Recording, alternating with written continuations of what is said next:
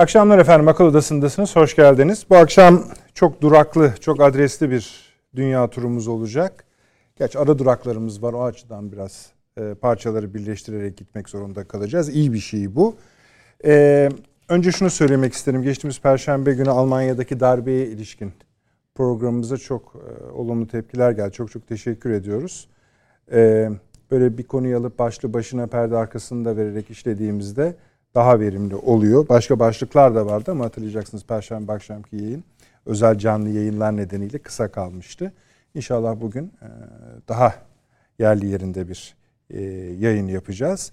Yine e, Perşembe'den borcumuz var. Bir ayrıca da önemsiyoruz bu konuyu. Çin'in körfez çıkarması efendim. Körfez ülkelerine yaptığı çıkarma var. Burada Suudi Arabistan'la çok ciddi anlaşmalar imzaladı. Amerika'nın tabii yakın gözetiminde.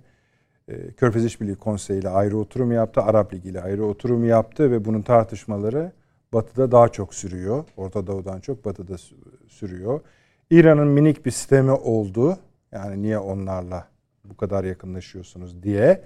Fakat bugün de İran'la çok kapsamlı 25 yıl menzilli onlarca ayrı anlaşma imzaladı Çin. Biraz, belki de gönlünü aldı biraz öyle söyleyebiliriz. İlk konumuz bu. Bununla açılışımızı yapacağız. İran'a ayrıca yer ayıracağız ama bu protestolar nedeniyle değil efendim. İran'ın bölgedeki rolünde İngiltere ve Amerika Birleşik Devletleri'ninle karşı karşıya olmasının da bir tazelik, bir yenilik var.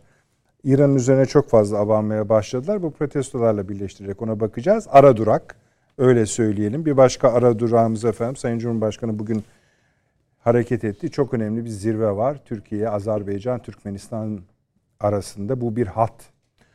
Enerji hatları bağlanacak. Bunun konuşmaları yapılacak ama aynı zamanda orta yolla ilişkin bir rota var burada. O konuşulacak. Türk Devletleri Teşkilatı ile ilgili bir rota var. O konuşulacak. Elbette alt taraf ve üst tarafta yani Rusya tarafı, Pakistan, Afganistan, İran tarafı da konuşulacak bir başka ara durağımız o. Yunanistan'a yönelik Türkiye'nin sert açıklamalarına Yunanistan'ın verdi. Zaten onlara bir şey söylediğiniz zaman maşallah bizim söylediğimizi de parlatıyorlar ama biz de bu sefer hayli keskin konuştuk. Avrupa'dan ve Yunanistan'dan buna ilişkin reaksiyonlar var. Bir bunu tartmak istiyoruz. Bir başka konu efendim bu ara durak mı sayalım, ana durak mı sayalım bilemiyoruz. Şu sebepten Kosova Sırbistan krizi tekrar yükseliyor. Bu tabi Ukrayna Savaşı'nın çıktılarından bir tanesi. Öyle sayabiliriz. Rabıtalı bir konu ve ciddi bir durum söz konusu.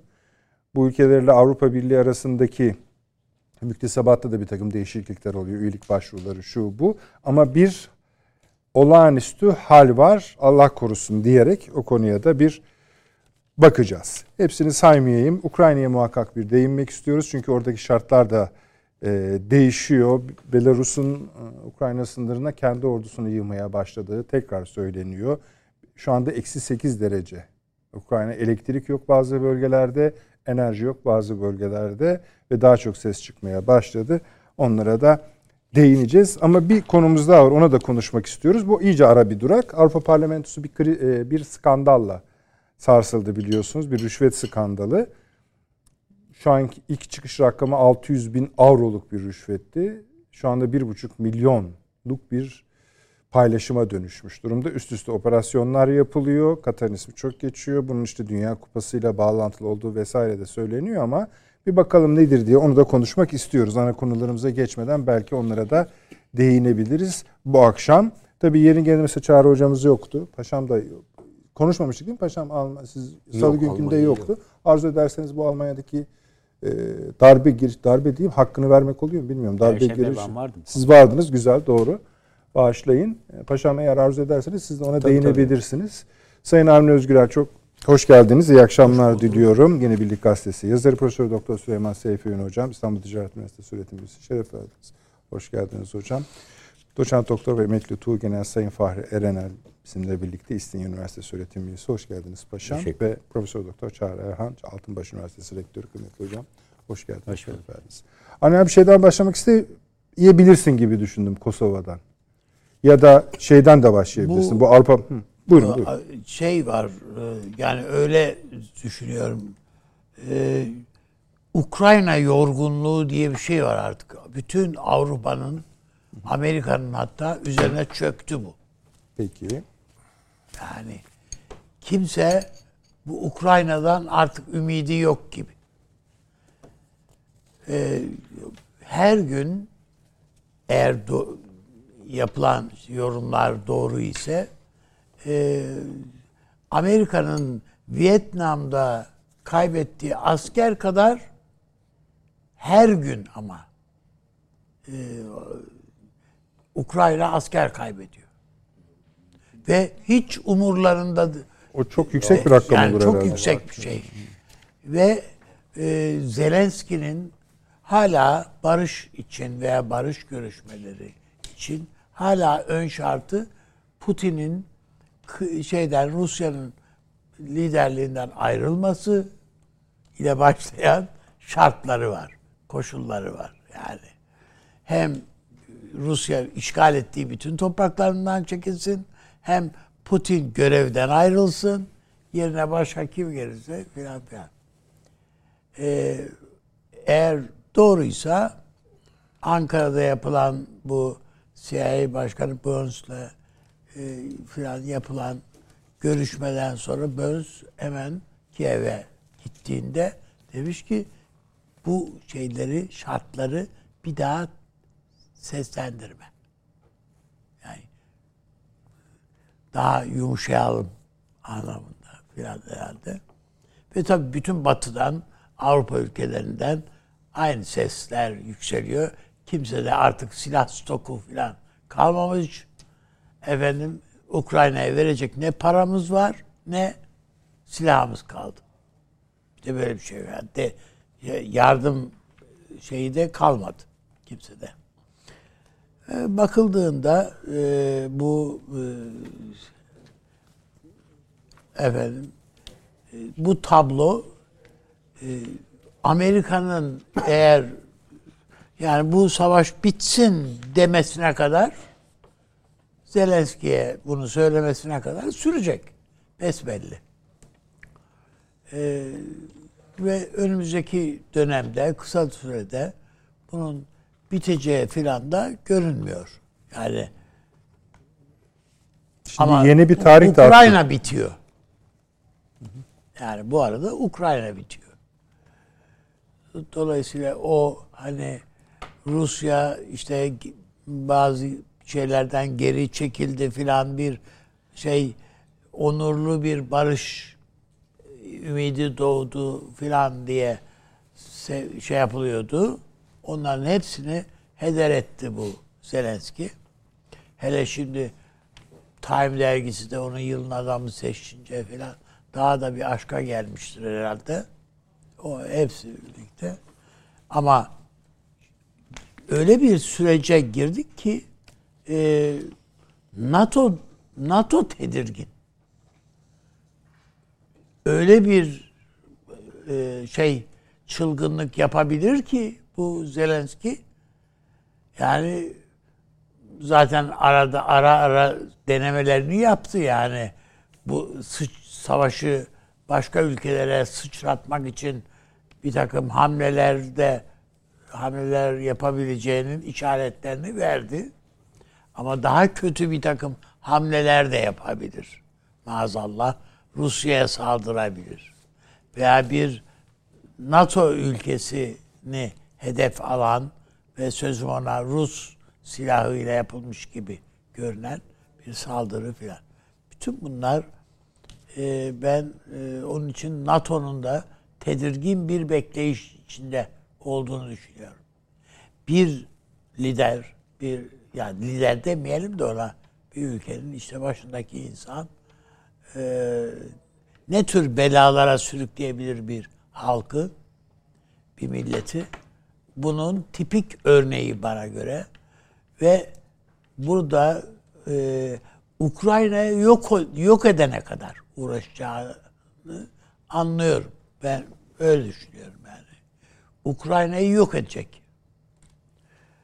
E, netice itibariyle buradan Rusya mı kazanır? Hayır Rusya da kazanmıyor.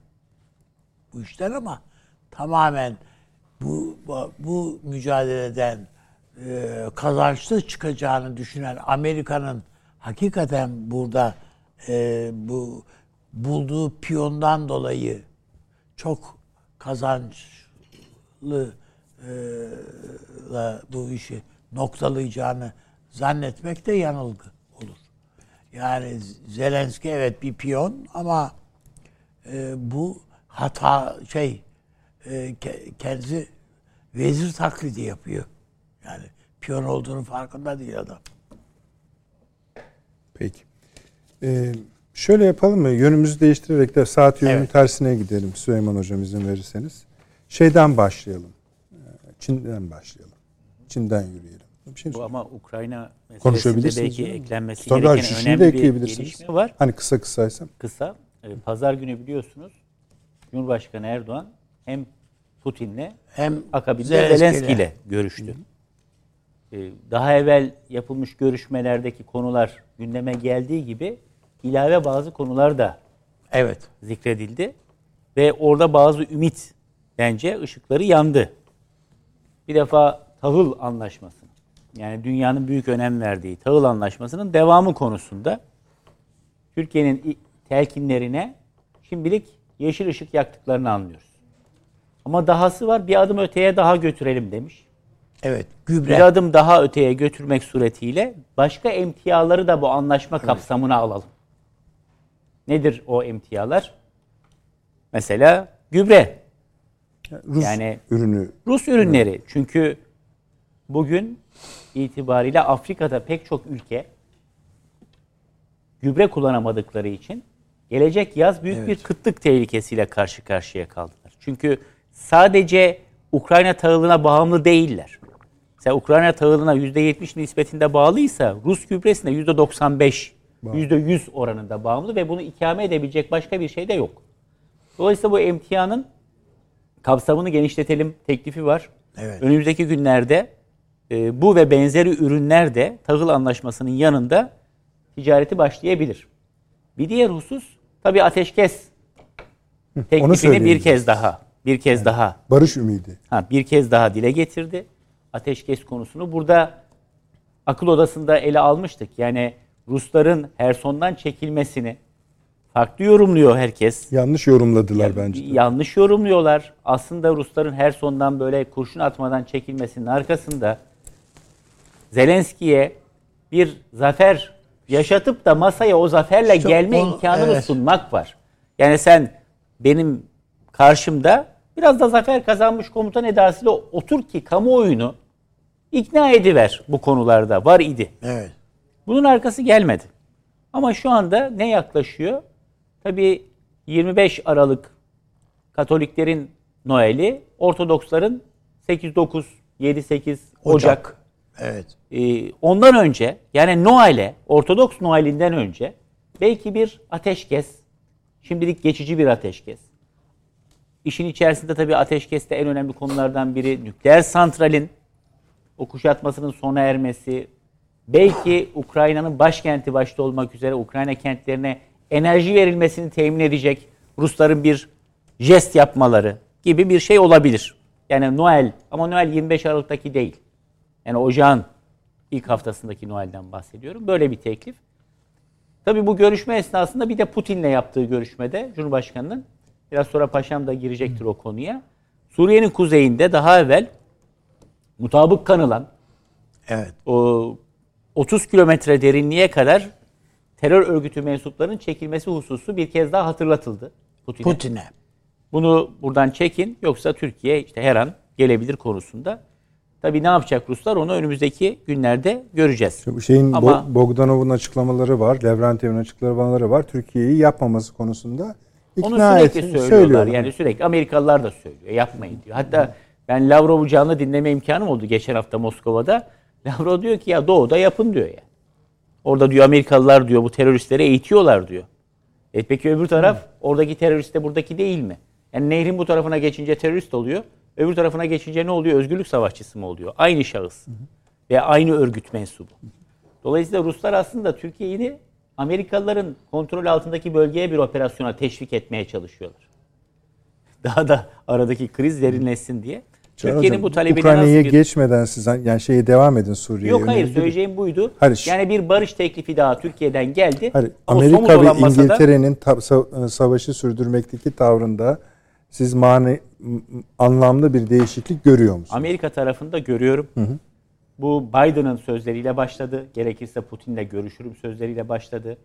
Arkasından Blinken'ın açıklamalarıyla devam etti. Ulusal Güvenlik Danışmanı'nın açıklamaları var.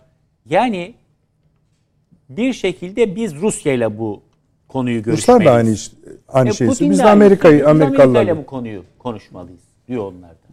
Dolayısıyla bir ümit ışığı var zaten. Çok açık ki Amerika ve Rusya, ya Amerika ve İngiltere beraberce Zelenski'ye oturma Putin'in karşısına derlerse oturamaz o adam. Yüzde yüz katılıyorum size. Evet. Yani o kişinin tek başına karar verip ayakları üzerinde yani ister Time ister Newsweek adamı yılın adamı seçsin. Tek başına gidip de oraya oturması mümkün değil.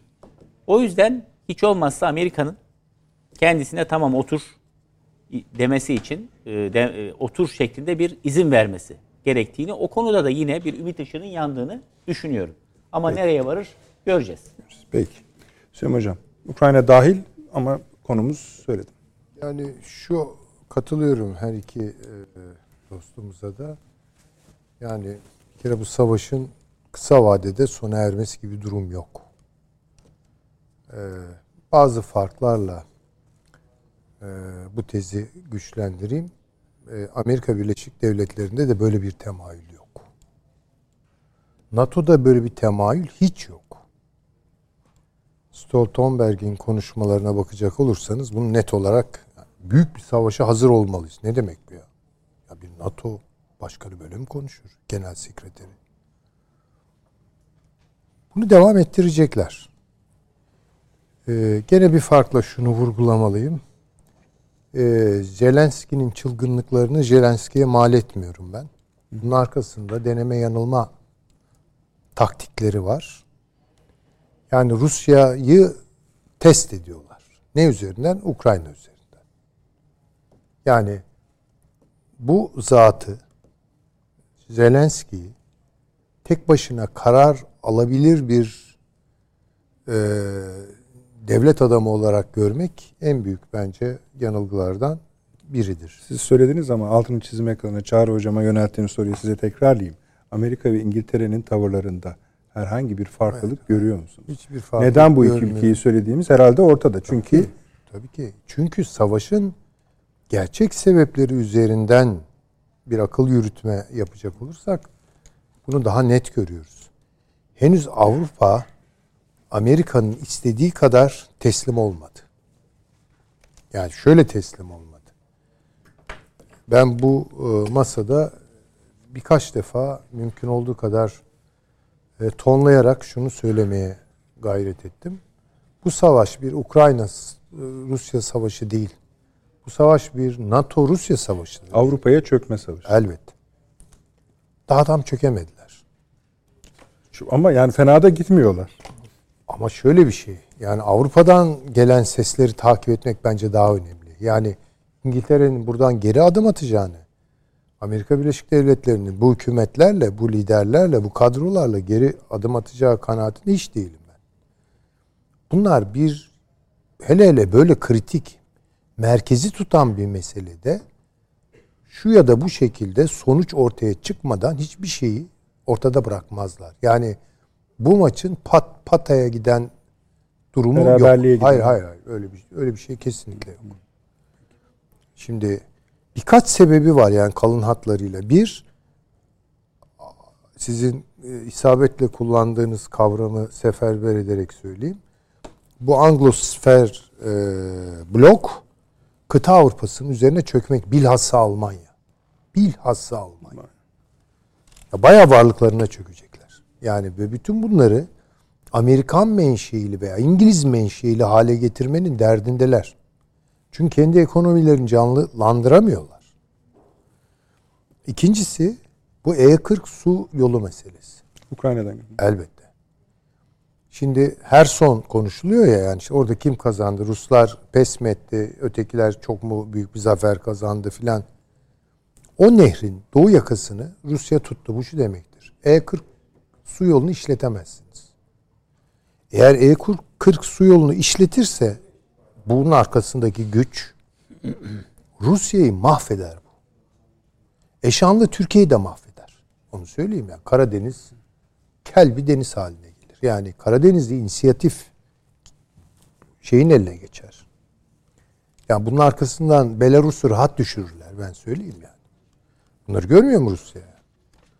Ve asla her sonun işte o batı tarafını bıraktılar. Orada da ben katılıyorum e, Çağrı Hoca'ya. Ya belki bir hani bir umut Zelenski'ye ya burada durduralım artık yani bu işi. Durdurur mu adam arkasındaki İngiltere peki hadi git görüş mü diyecek yani. Yüklenecekler oraya. Yani dehşet yüklenecekler. Mesele Kırım'ın kurtarılması, şu bilmem oradaki karayolunun hakimiyeti var. Bunların hiçbiri değil. E40 su yolunu kontrol altına almak. Rusya ileri geçti. Bunu durdurdu. Geri çekildi. Tutunduğu yerde gene durduruyor. Başka bir şey. Yani niyetleri okumak açısından hani bu kolay bir iş değildir ama düşündüğünüz zaman işte Putin şu bu falan. Peki Putin gitti diyelim. Putin'in yerine gelecek olan Putin'i 8-10 defa çırak Ara, çıkartacak kadar yani. savaşkan bir tabii yani. Şu andaki operasyonları yöneten kişi gelecek yani hocam. Kim bilir kim daha. Tabii tabii. Daha böyle tabii, tabii. E, şeyde yani, Suriye'de bütün o Halep katliamını falan yapan, yapan komutanlar. Ya Herru ya Merru der. Tabii öyle. Ya, ya Herru ya Merru diyecek adam gelir. Onun için yani böyle bir şey de yok. Bakış da yok.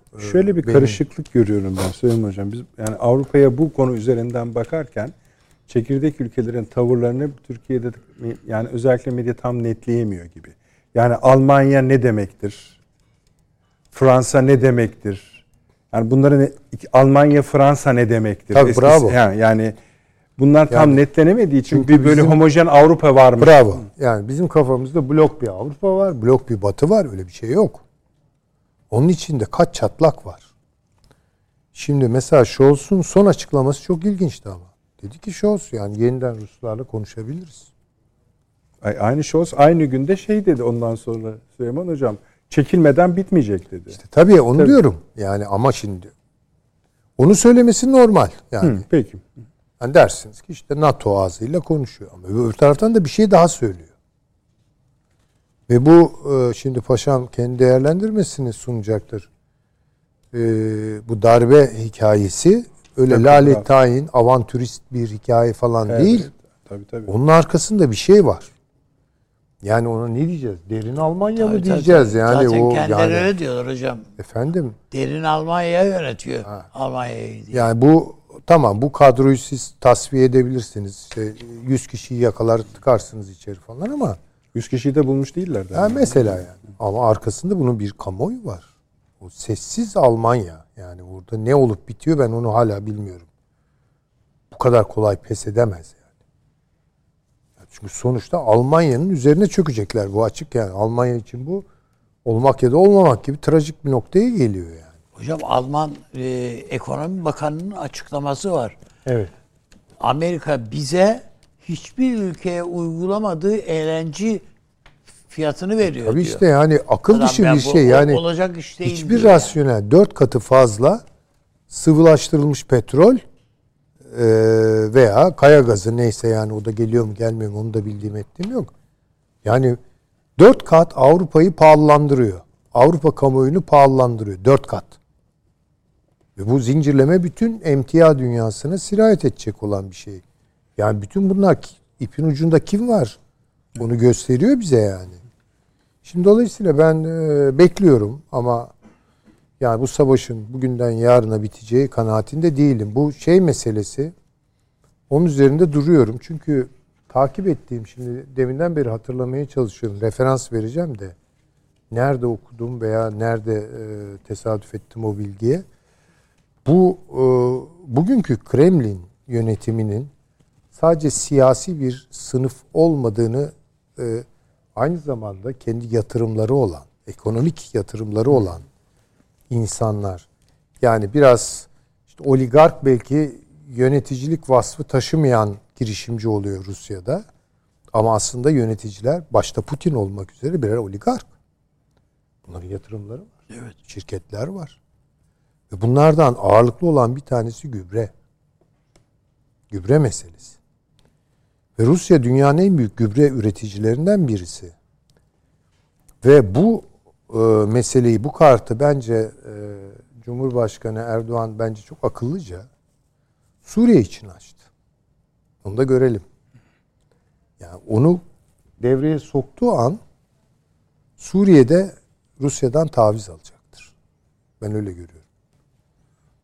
Şimdi demin bahsi geçen evet. o generalin en büyük yatırımcısı olduğu işler o pet şey gübre işleri falan. Ya bu benim şahsi şeyim değil yani bir yerde dediğim gibi anladım şu an, anladım. Yani Gerekmez. dipnot veremiyorum o e, şeyden de haberi oluşturanlardan da özür dilerim.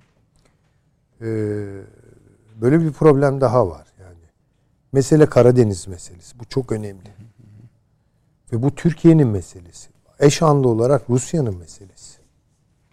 Ve Karadeniz'i kapatmak isteyen, orayı Türklerin ve Rusların diğer bölge ülkeleri, devletleri biraz bu tuhaf yani. Romanya, bilmem Bulgaristan, e, Gürcistan falan onları bilmiyorum ama esas büyük iki unsurun uhdesinde tutma şeyi, meselesi.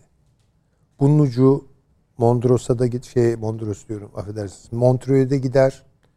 Bunun ucu bakın tek giremediği deniz, sıkıntılı olduğu deniz, iç deniz Amerikan donanması açısından, NATO güçleri açısından Karadeniz.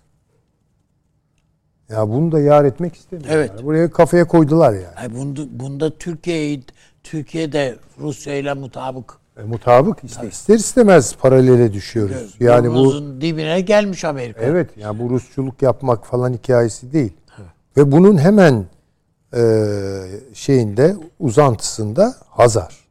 Ve şimdi bugün konuşacağımız o e, toplantının da aslında bu burada çok önemli kilit rol oynuyor. Yani ya burada inisiyatif alacak bölge devletleri veya yani gider yani bu. O Rusya'yı da bitirir, Türkiye'yi de bitirir açık söyleyeyim. Ya. Karadeniz'i kaybeden bir Rusya, Karadeniz'i kaybeden bir Türkiye. Kaybetmenin de tabii ölçüsü başkalarının inisiyatifine geçmesidir orası, oranın. Yani orada hakikaten orası bir hap. Niye diyor Putin onun için Türkiye'yi bir enerji hub'ı haline getirelim. Boşuna demiyor bunu. Gayet tabii. Tabii. Yani dolayısıyla bu bu kavga daha çok su götürür onu söyleyeyim ben yani bugünden yarına ya insan ben de istiyorum keşke barış olsa ama öyle bir şey olamaz. Görünen o. Evet. Görünen ee, o. Yine o tabloları netlemek adına mesela Avrupa'nın genelinde şöyle bir kanaat var. Savaştan ABD kazanıyor. Böyle bir e, Avrupa. Tabii. Bunu Fransa'da yani buna da iki yere yediriyorlar. Evet. Tabii birisi silah meselesi. Ve silah. Tabii. Enerji meselesi. Tabii, tabii. İkisine yediriyorlar. Enerji konusunda şöyle. Dün Avrupa Birliği'nde sanırım Fatih Birol Bey bir sunum yapmış ya da açıklama yapmış o konuyla ilgili. Diyor ki yani şeyden 2023'ten korkun bu kıştan değil diyor. Yani bunu bir şekilde geçirecek anlaşıldığı kadarıyla Avrupa. Avrupa mı? Tabii, ha, tabii. Bir şekilde diyor. Yani Ama yani, fiyatlar Tabii tabii onda bir problem yok. Yalnız diyor yakacak. hani e, şu anda işte açılışta onun için biraz bahsettim. Ukrayna'da eksi 8 eksi 6 derece civarında şu anda. E, elektrik yok bazı yerlerde. Evet. Gaz yok. Yani enerji yok bazı yerlerde. Evet. Ve vahşileşiyor ortam. Norveç Doğru. diyor ki verdiğimiz parayı 500 milyon euro yardım yapmış Hı. Norveç. Diyor ki bu verdiğimiz parayı e, kuyuya atar gibi elektrik yatırımlara şey yapmayın. Ya Kiev'e elektrik vereceğiz diye harcamayın diyor. İşte onun başta kendileri Evet öyle. Neyse. Ayrıca tamamen bu işten kurtulmak için diyor iki tane sorun var. Bu LNG'yi söylediniz ya Amerika, Amerika Birleşik Devletleri Avrupa'ya şey gönderiyor. Gaz gönderiyor likit.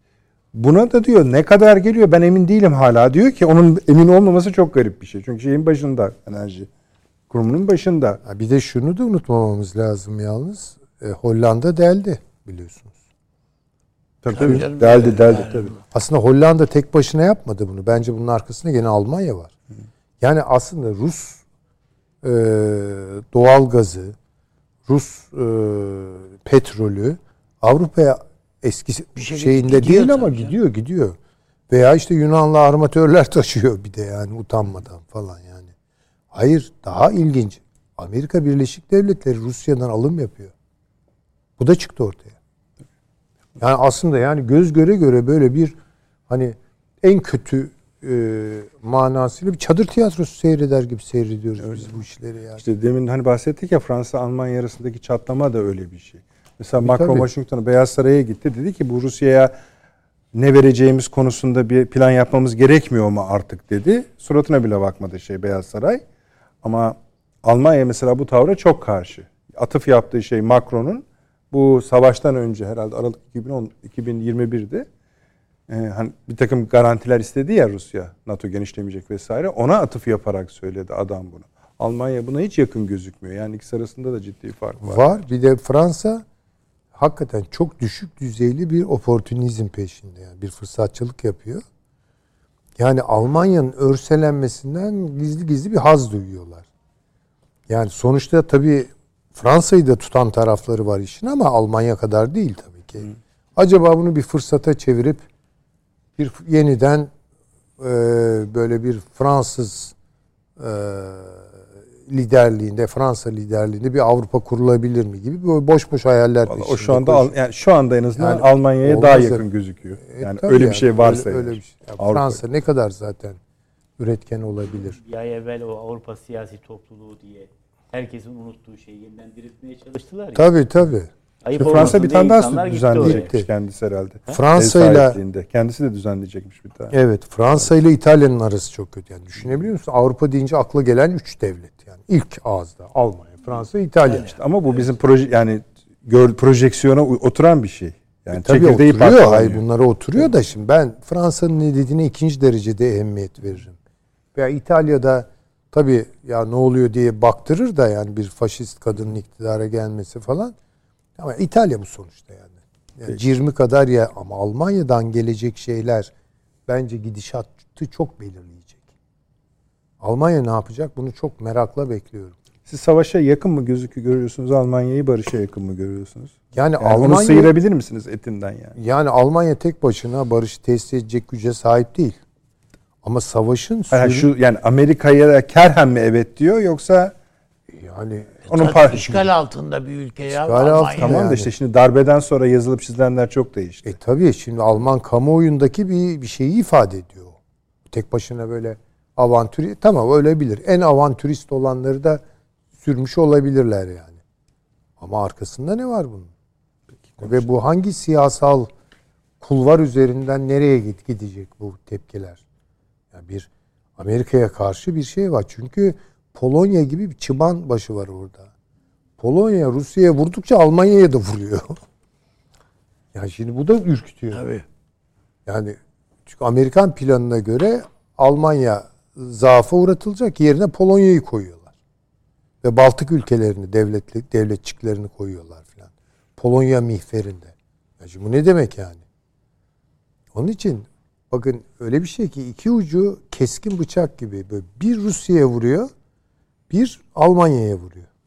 Tam işte Amerikalıların istediği bir şey şu an. İngiltere'nin özellikle istediği bir şey. Paşam buyurun. Ee, Şimdi e, öncelikle e, Yani size kadar savaştan kurtulamadık.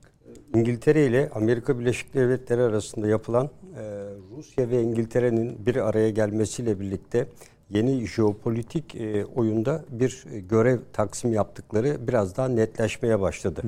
Amerika Birleşik Devletleri burada NATO'nun doğal lideri olduğu için de aslında Rusya ile olan mücadelede ve Ukrayna'ya yapılan maddi veya silah desteğinde ön planda e, görünüyor olsa bile e, tarihsel süreç içinde ve çok değil iki yıl öncesine varana kadar İngiltere ile Rusya arasındaki ilişkileri e, tahlil ettiğimizde e, aslında e, şu anda devam eden savaşın İngiltere-Rusya savaşı olduğunu net bir şekilde ifade edebiliriz.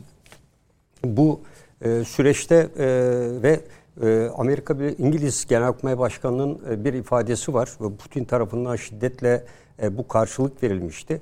E, bizim için şu anda diyor e, Rusya DAEŞ'tan bile tehlikeli. Yani Rusya'yı bir terör örgütü seviyesine kadar düşürecek kadar e, İngiliz e, üst düzey yetkililerinin söylediği çok ciddi söylemler var. Buna karşılık Putin veya ilgililerin verdiği cevaplar da var. Bu doğrultuda baktığımızda İngiltere'nin daha evvel Polonya ve Ukrayna'ya yapmış olduğu hemen savaşın öncesindeki bir anlaşma. Üçlü ittifak. Bu asıl itibariyle bunu kurgulayan bir olaydır. Diğer bir olay da İngiltere'nin esasında Brexit ile birlikte e, Avrupa Birliği'nden ayrılmasında Rusya ile olan bu politikayı devam ettirmesinde büyük bir esneklik kazandığını da söyleyebiliriz. Hı. İngiltere Avrupa Birliği'nin içindeyken Rusya ve Fransa'nın etkisiyle Avrupa Birliği'nin genellikle aldığı kararlarda Rusya'ya e, mesafeli yaklaşma ve enerji konusunda özellikle Almanya'nın e, enerji konusunda Rusya olan bağımlılığını dikkate aldığımızda e, genellikle Rusya'ya karşıtı politikalara karşı çıktıklarını ifade ediyordu. Brexit sonrası İngiltere'nin Amerika ile de yakın işbirliği içerisinde e, özellikle Rusya'yı Avrupa güvenliği ve İngiltere için veya daha doğrusu küresel Britanya hedefi için İngiltere'nin e, çok ciddi bir şekilde Rusya'nın tehdit olarak ortaya koyuyor. Ve aynı zamanda Çin de tehdit elbette İngiltere için ama birinci öncelik e, her halükarda e, İngiltere. E, Amerika Birleşik Devletleri burada gerekli desteği NATO üzerinden İngiltere'ye veriyor. Ama Amerika Birleşik Devletleri'nin asıl önceliği malum e, uzak doğu e, bölgesi. Bir Körfez var galiba. Evet. Burada dolayısıyla e, bu süreç içinde baktığımızda e, İngiltere'nin e, savaşın hemen başlamasından evvelki sürece, bir haftalık e, önceki sürece gittiğimizde e, buraya Amerika iki gemi gönderecekti. İptal etti biliyorsunuz Karadeniz'e. Kim gönderdi? Bir tek İngiltere gönderdi. Hatta e, Amerikan, e, Rus savaş gemileriyle, işte e, Rus uçaklarıyla taciz atışları vesaire oldu, uçuşları oldu. Ve bu e, riski gözü alarak e, İngiltere e, Karadeniz'e tek savaş gemisi gönderen ülke oldu. Yani konu Rusya olduğunda Rusya'nın ilerlemesinin durdurulmasının e, Avrupa güvenliği ve dolayısıyla İngiltere güvenliği için son derece önemli olduğunu ama asıl hedefinin küresel Britanya hedefinde saklı olduğunu ortaya koymak gerekiyor. Küresel Britanya hedefi içinde İngiltere batı bölgesinde Rusya'yı çevrelemeye, e, Amerika Birleşik Devletleri de uzak doğu üzerinden Çin'i ve Orta Asya üzerinden de İngiltere ile birlikte yeni büyük oyun içerisinde çevrelemeye çalışıyorlar. Bugün Kosova'da yaşananlar aslında İngiltere e, arasındaki e, bir e, çatışmanın bir karşılığıdır.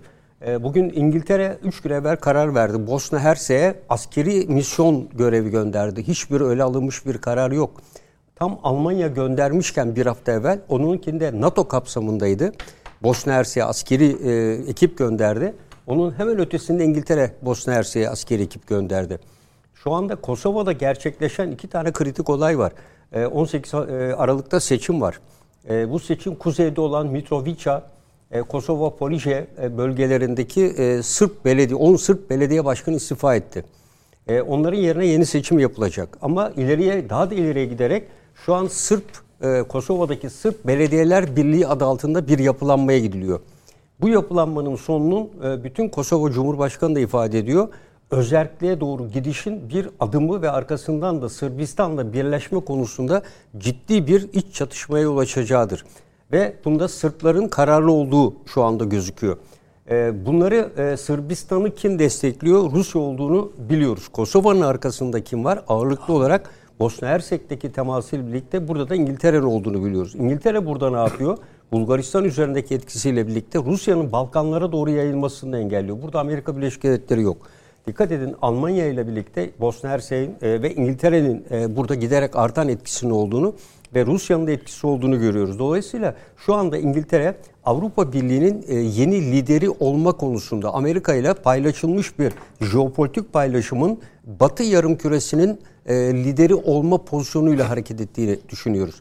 İngiltere'nin nükleer silah sayısında biliyorsunuz ulusal güvenlik stratejisinde ciddi anlamda bir artışa gitmişti. Dünyadaki hiçbir ülke e, modernizasyon dışında artış yapmarken yapmazken ilk kez İngiltere nükleer silah sayısında ciddi bir artışa gideceğini deklare etmişti. Bu e, İngiltere'nin sadece küresel Britanya meselesiyle değil aynı zamanda Avrupa Birliği'nin e, yeni liderliğine soyunduğunun da en önemli işaretidir. E, çünkü e, Rusya'nın e, aslında bu savaştan kaybeden olarak e, çıkması İngiltere'nin Avrupa üzerindeki hakimiyetini daha da perçinleyecektir.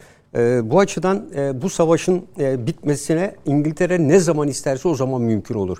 İngiltere bu savaşın sona ermesini istemediği müddetçe bu savaş asla sona ermez. Bugün itibariyle siz aynı soruyu soruyorum.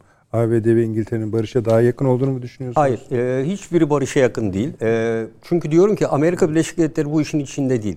Amerika Birleşik Devletleri Hı. söylem olarak kendi iç kamuoyuna söylüyor bütün bu ifadeleri. Amerika'da bu konuya ilişkin hiçbir barışla ilgili en ufacık bir e, tartışma ve kaygı şu anda yaşanmıyor. Hı. Amerika en çok e, yardım yapan ülke. İngiltere ona göre az ama İngiltere'nin etkisi burada e, son derece daha fazla olduğunu görebiliyoruz. E, o yüzden de e, Zelenski'nin 10 maddelik açıkladığı e, barış görüşme e, barış planı vardı biliyorsunuz. İşte e, nükleer santrallerden uzak durun, gıda güvenliği, enerji güvenliği asla bir daha Minsk 3 olmayacak gibi bir takım G20 zirve sonrası hatta oraya bağlandığında bir şeyler söyledi. E, hiç kimse dikkate almadı. İngiltere dahil güldü geçtiler e, bu görüşmeye. Dolayısıyla İngiltere e, Ukrayna Polonya anlaşmasıyla daha evvel İngiltere en çok bu bölgede askeri eğitim yapan ve Ukrayna ordusunun bugünkü hale gelmesinin en önemli nedeni İngiltere'nin sağlamış olduğu son e, o 8 yıl içindeki önemli destektir. E, biz bunu değişik Avrupa ülkelerinden de destek geldiğini görüyoruz ama baktığınız zaman e, İngiltere Genelkurmay Başkanı Ukrayna e, Rusya cephesinin en ileri bölgesine kadar giden tek Genelkurmay Başkanı ve tek sivil ve askeri şahsiyet olmuştur ve oradan mesajlar vermiştir. Yine savaş alanının değişik bölgelerinde sanki cepheyi İngiltere yönetiyormuş gibi e, faaliyette bulunduğunu e, görebiliyoruz.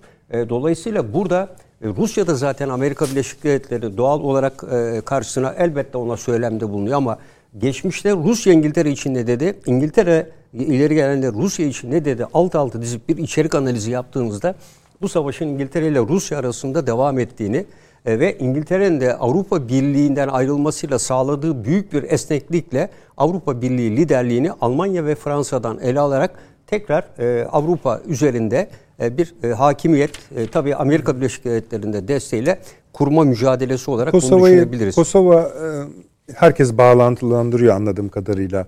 Rusya Ukrayna ya da Rusya Amerika Birleşik Devletleri evet. savaşının. Siz şu anda ne kadar tehlikeli görüyorsunuz e, Kosova'yı? Ben 18 e, Aralık'ta yapılan yapılacak 10 belediyenin seçimi var. Şu anda herkes buraya kilitlenmiş durumda. Yani bu hafta sonu yapılacak bir seçim. Bu kırmızıyla işaretli bölgelerin bu seçim arkasından ben burada özelliğin ilan edilerek Kosova'da ciddi bir iş karışıklığın çıkabileceğini düşünüyorum. Şu anda Kosova'dan gelen haberler ve Sırp belediyeler içerisindeki hareketler de bu doğrultuda. Şu an Sırbistan'da biliyorsunuz iktidarda olan partinin lideri aşırı Rus yanlısı zaten. E, ve dolayısıyla Rusya'nın Sırbistan içindeki faaliyeti her geçen gün daha da artıyor. Ee, Avrupa Birliği Sırbistan olan ilişkilerinde Amerika Birleşik Devletleri bir takım e, ilerlemeler kaydetse de e, Sırbistan üzerindeki Rusya ilişkisini kırmak asla mümkün değil e, bu bölge içinde. E, dolayısıyla Kosova'nın e, ben Almanya'nın e, Bosna Hersek'e yaptığı takviye, İngiltere'nin Bosna Hersek'e yapmış olduğu takviyelerin ardında Sırbistan'daki olası gelişmelere karşı müdahale edebilme gibi bir durumun olduğunu öngörüyorum. Çünkü Bosna Hersek için şu aşamada bunlara hiçbir ihtiyaç yok. E şimdi en çok e, kimi göndereceğiz oraya? Kimin askeri gidecek kavgası e, yaşanıyor gibi. Şu anda İngiltere ve Almanya e, önü kapmış durumda. Bosna Hersek'te zaten bir NATO misyonu var. E, Almanya da oraya e, hem Avrupa Birliği kapsamında da güç gönderiyorlar barış için. İngiltere tamamen bunların dışında. Bosna Hersek'te yaptığı bir görüşme sonrası e, İngiliz askerlerini gönderdi. Şimdi bütün bunları gönderdiği bu sürece baktığınızda Kosova'da yapılacak olan bu seçimin Balkanlarda ve özellikle Kosova ve Sırbistan arasındaki bir çatışmayı gerginleştirirse Bosna Hersek'teki üçlü yapının özellikle Sırpların daha evvel de e, o meşhur e, bir e, sözde bir lider vardı. Türk şey yapan Türkiye'ye söyleyen o Sırp liderin de harekete geçebileceği endişesi hakim. Bu yüzden Bosna Hersek'e getiren güçlerin hem Bosna Hersek'i kontrol altına almak ve Bosna Hersek'te olası bir olumsuz gelişmenin Balkanları daha da karmaşık hale getireceğine endişesi var. Ve Kosova'da yapılacak olan 18 Aralık seçimleri seçimlerinin sonucunda da Balkanların yeniden bir ateş sahasına dönebileceği endişesi var. Bu yüzden e, 18 Aralık'ı çok iyi takip etmek gerekiyor. E, Bosna Hersek'e ilave kuvvet gelir mi gelmez mi? Şu anda zaten bir dediğim gibi e, Türkiye'nin de askeri birlikleri var, güçleri paşam, var. Orası NATO öyle kapsamında. yaralı bir coğrafya ki inşallah herhangi bir yerinde bir alev alma olmaz. Ee, hani zaten Rusya yüzünden Polonya, Moldova, efendim Belarus bunların hepsi zaten Rusya'nın hani e, Rusya'nın tam, Alev al- iste- tam istediği şey. Bu yani Bulgaristan devlet başkanı buraya geldiğinde Cumhurbaşkanımızla konuşmalarda bu değerlendirmeler yapılmamış mıdır? Bulgaristan kendi içinde de ciddi sorunlar yaşıyor. Bulgaristan da yani bugün yarın ikiye bölündü, bölünecek. Yani e, Rus yanlısıyla Avrupa Birliği ve Batı yanlısı olanlar arasında e, İvre her gün iki tarafa doğru gidip gidip geliyor. Yani bununla ilgili sayısız makaleler çıkıyor ve Bulgaristan e, Bulgaristan olarak birlik ve düzenini sağlamakta güçlük çekiyor şu anda. E, ve Bulgaristan bir bütün halde ise bunu en çok e, dördüncü en büyük hava üssü olan Amerika Birleşik Devletleri'ne ve yaklaşık 3 4 bin kişilik Amerikan güçlerine bağlı. Eğer bunlar olmadığı takdirde e, Bulgaristan da çok ciddi sorunlar yaşayacak. Olası Kosova bölgesinde ve Sırp veya Bosna Hersek'teki bir çatışmanın Bulgaristan'a da yansıyabileceğini ben aynı şekilde değerlendiriyorum. Makedonya da bundan kısmen etkilenebilir E, ve bu da Rusya'nın içine gelecektir. İkinci bir cephenin açılması anlamını taşır ve Rusya üzerindeki baskılar büyük ölçüde azalacaktır. E bakın biz evet Sayın Cumhurbaşkanı görüştü ama ondan e, bir gün sonra da Avrupa Birliği e, biliyorsun e, yüksek temsilcisine dedi Türkiye bir an önce yaptırımlara uymalıdır diye açıklama yaptı. Hatırlayalım. Bu ne demektir? Rusya ile olan e, ilişkileri de Evet. e, biraz tedbirli Doğru davranmalısın dedi. Bunu iyi oldu. Zelenski ile Rusya ile olan görüşmeden sonra dedi. Bu e, Türkiye dedi ki attığın adımları biraz daha dikkatli atmalısın. E, bak dedi bugüne kadar hoş gördük. E, evet bunları yaptın. Büyük barışa ciddi katkı sağlıyorsun. Ama Avrupa olarak biz enerji konusunda bu kadar sıkıntı çekerken ve diğerlerinde e, sen e, bu konularda geride kalıyorsun diye ciddi bir e, uyarısı oldu Türkiye'ye. E, bunun dışında e, Suriye'yi de bunları- yedir, Suriye'de yani şu anki duruma göre Türkiye'nin Suriye'deki hare- olası harekatını da bu tabloya Ha, Bir yedirebilirsiniz. şey daha e, söyleyeyim. Mesela e, Putin bugün açıklama yaptı. Sizin tavan fiyatınız bizi hiç etkilemedi. Çünkü biz zaten tavan fiyattan satıyorduk dedi. Ve bugün en son yayınlanan veride Rusya'nın ham petrol ihracatı savaş döneminde Hindistan'a 14 kat, Çin'e 1.6 katına çıktı diyor. E, e, ve Bunu dolayısıyla demek bu Avrupa Birliği'nin yeni aldığı kararın rak 62 Evet dolar evet mıydı? yani biz diyor zaten o fiyattan satıyorduk diyor şu anda diyor. Dolayısıyla sizin tavan fiyatınız bizi hiç etkilemiyor ve bugünkü bu veriler de e, bugün yayınlanan e, e, Anadolu Ajansı'ndan e, aldım.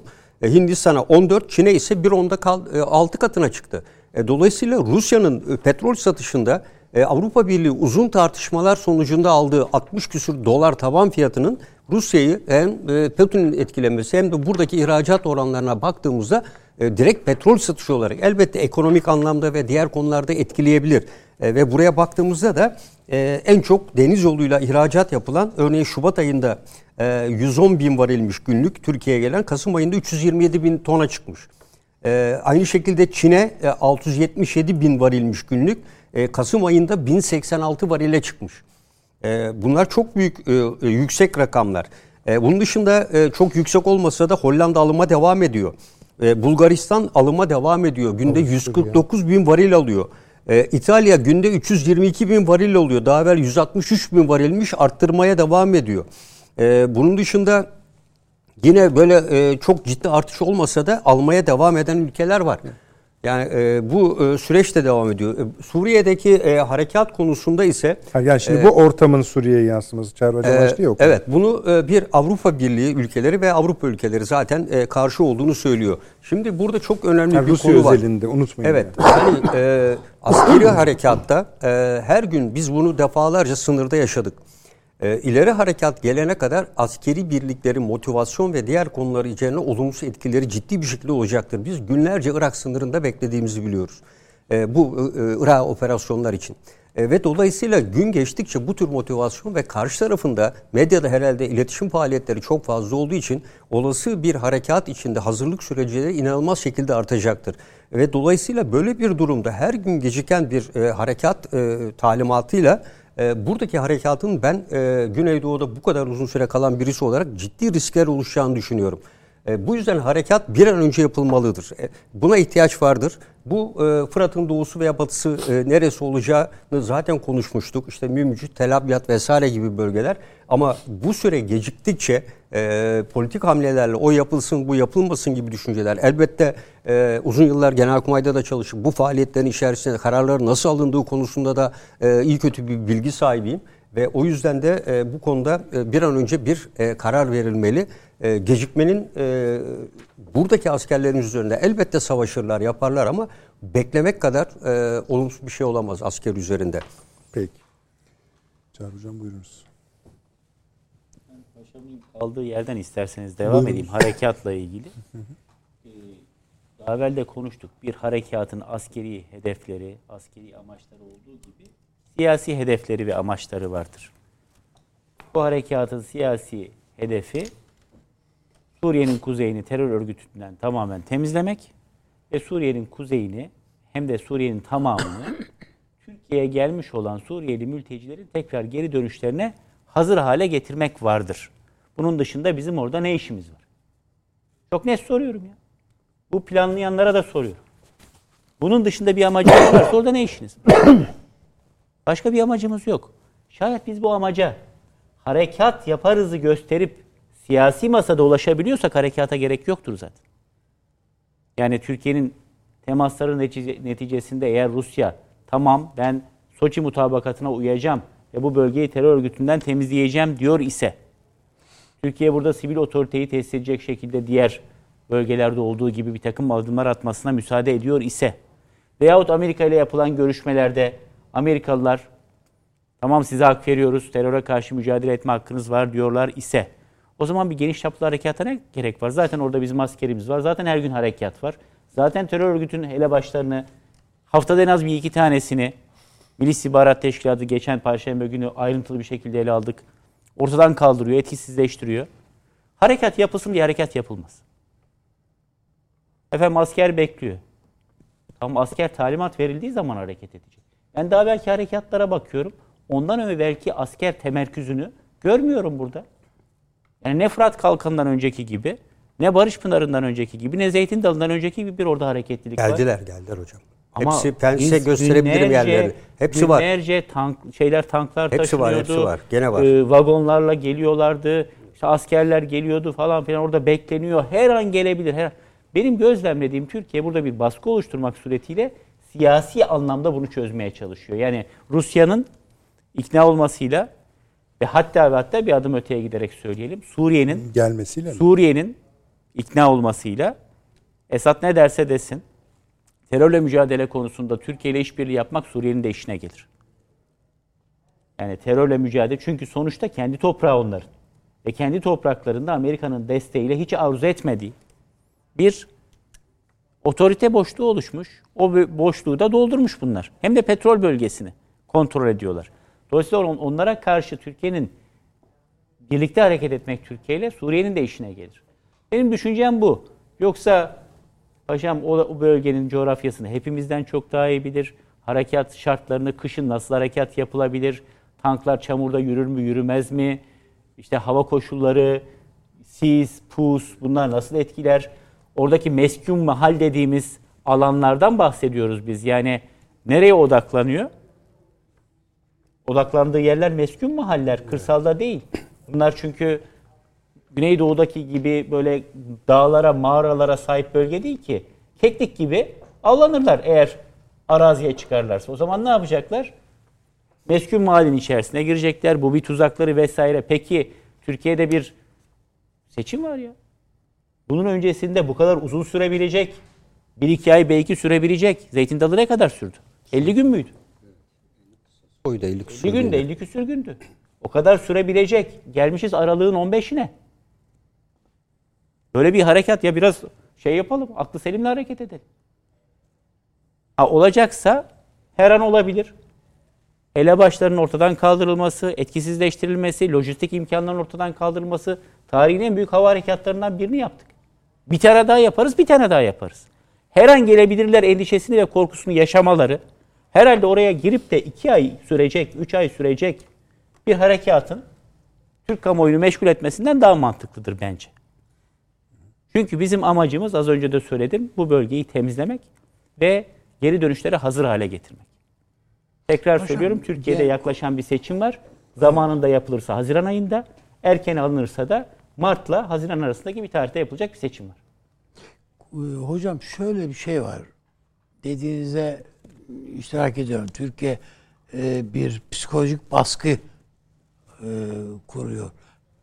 Yani her an bu yani e, gelebiliriz di- diyerek hatta Cumhurbaşkanımızın e, ifadesi yani e, bütün Batı'da da aynı şekilde algılandı.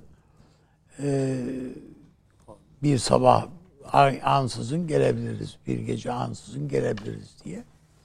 Şimdi dediğinize katılırım ama şöyle bir şey var. Mesele o kadar temizlemek o kadar kolay iş değil. Yani o, oradakileri temizleyelim. Temizlensin. Böyle Ruslar bin defa söz verdiler bize. O sözlerin hiçbirisi yerine gelmedi. Daha ötesi Amerikalılar da söz verdiler. Şunları yapacağız diye. O sözler de yerine gelmedi. PYD, PKK Amerikalılara söz verdi. Benim bildiğim kadarıyla. Evet, madem siz Ankara'yla bir mutabık kaldınız, biz geri çekileceğiz diye. Söz verdiler, çekilmediler. Yani bu nihayetinde karşımızda dans ettikleri Rusların da Amerikalıların da dans ettikleri bir terör örgütü.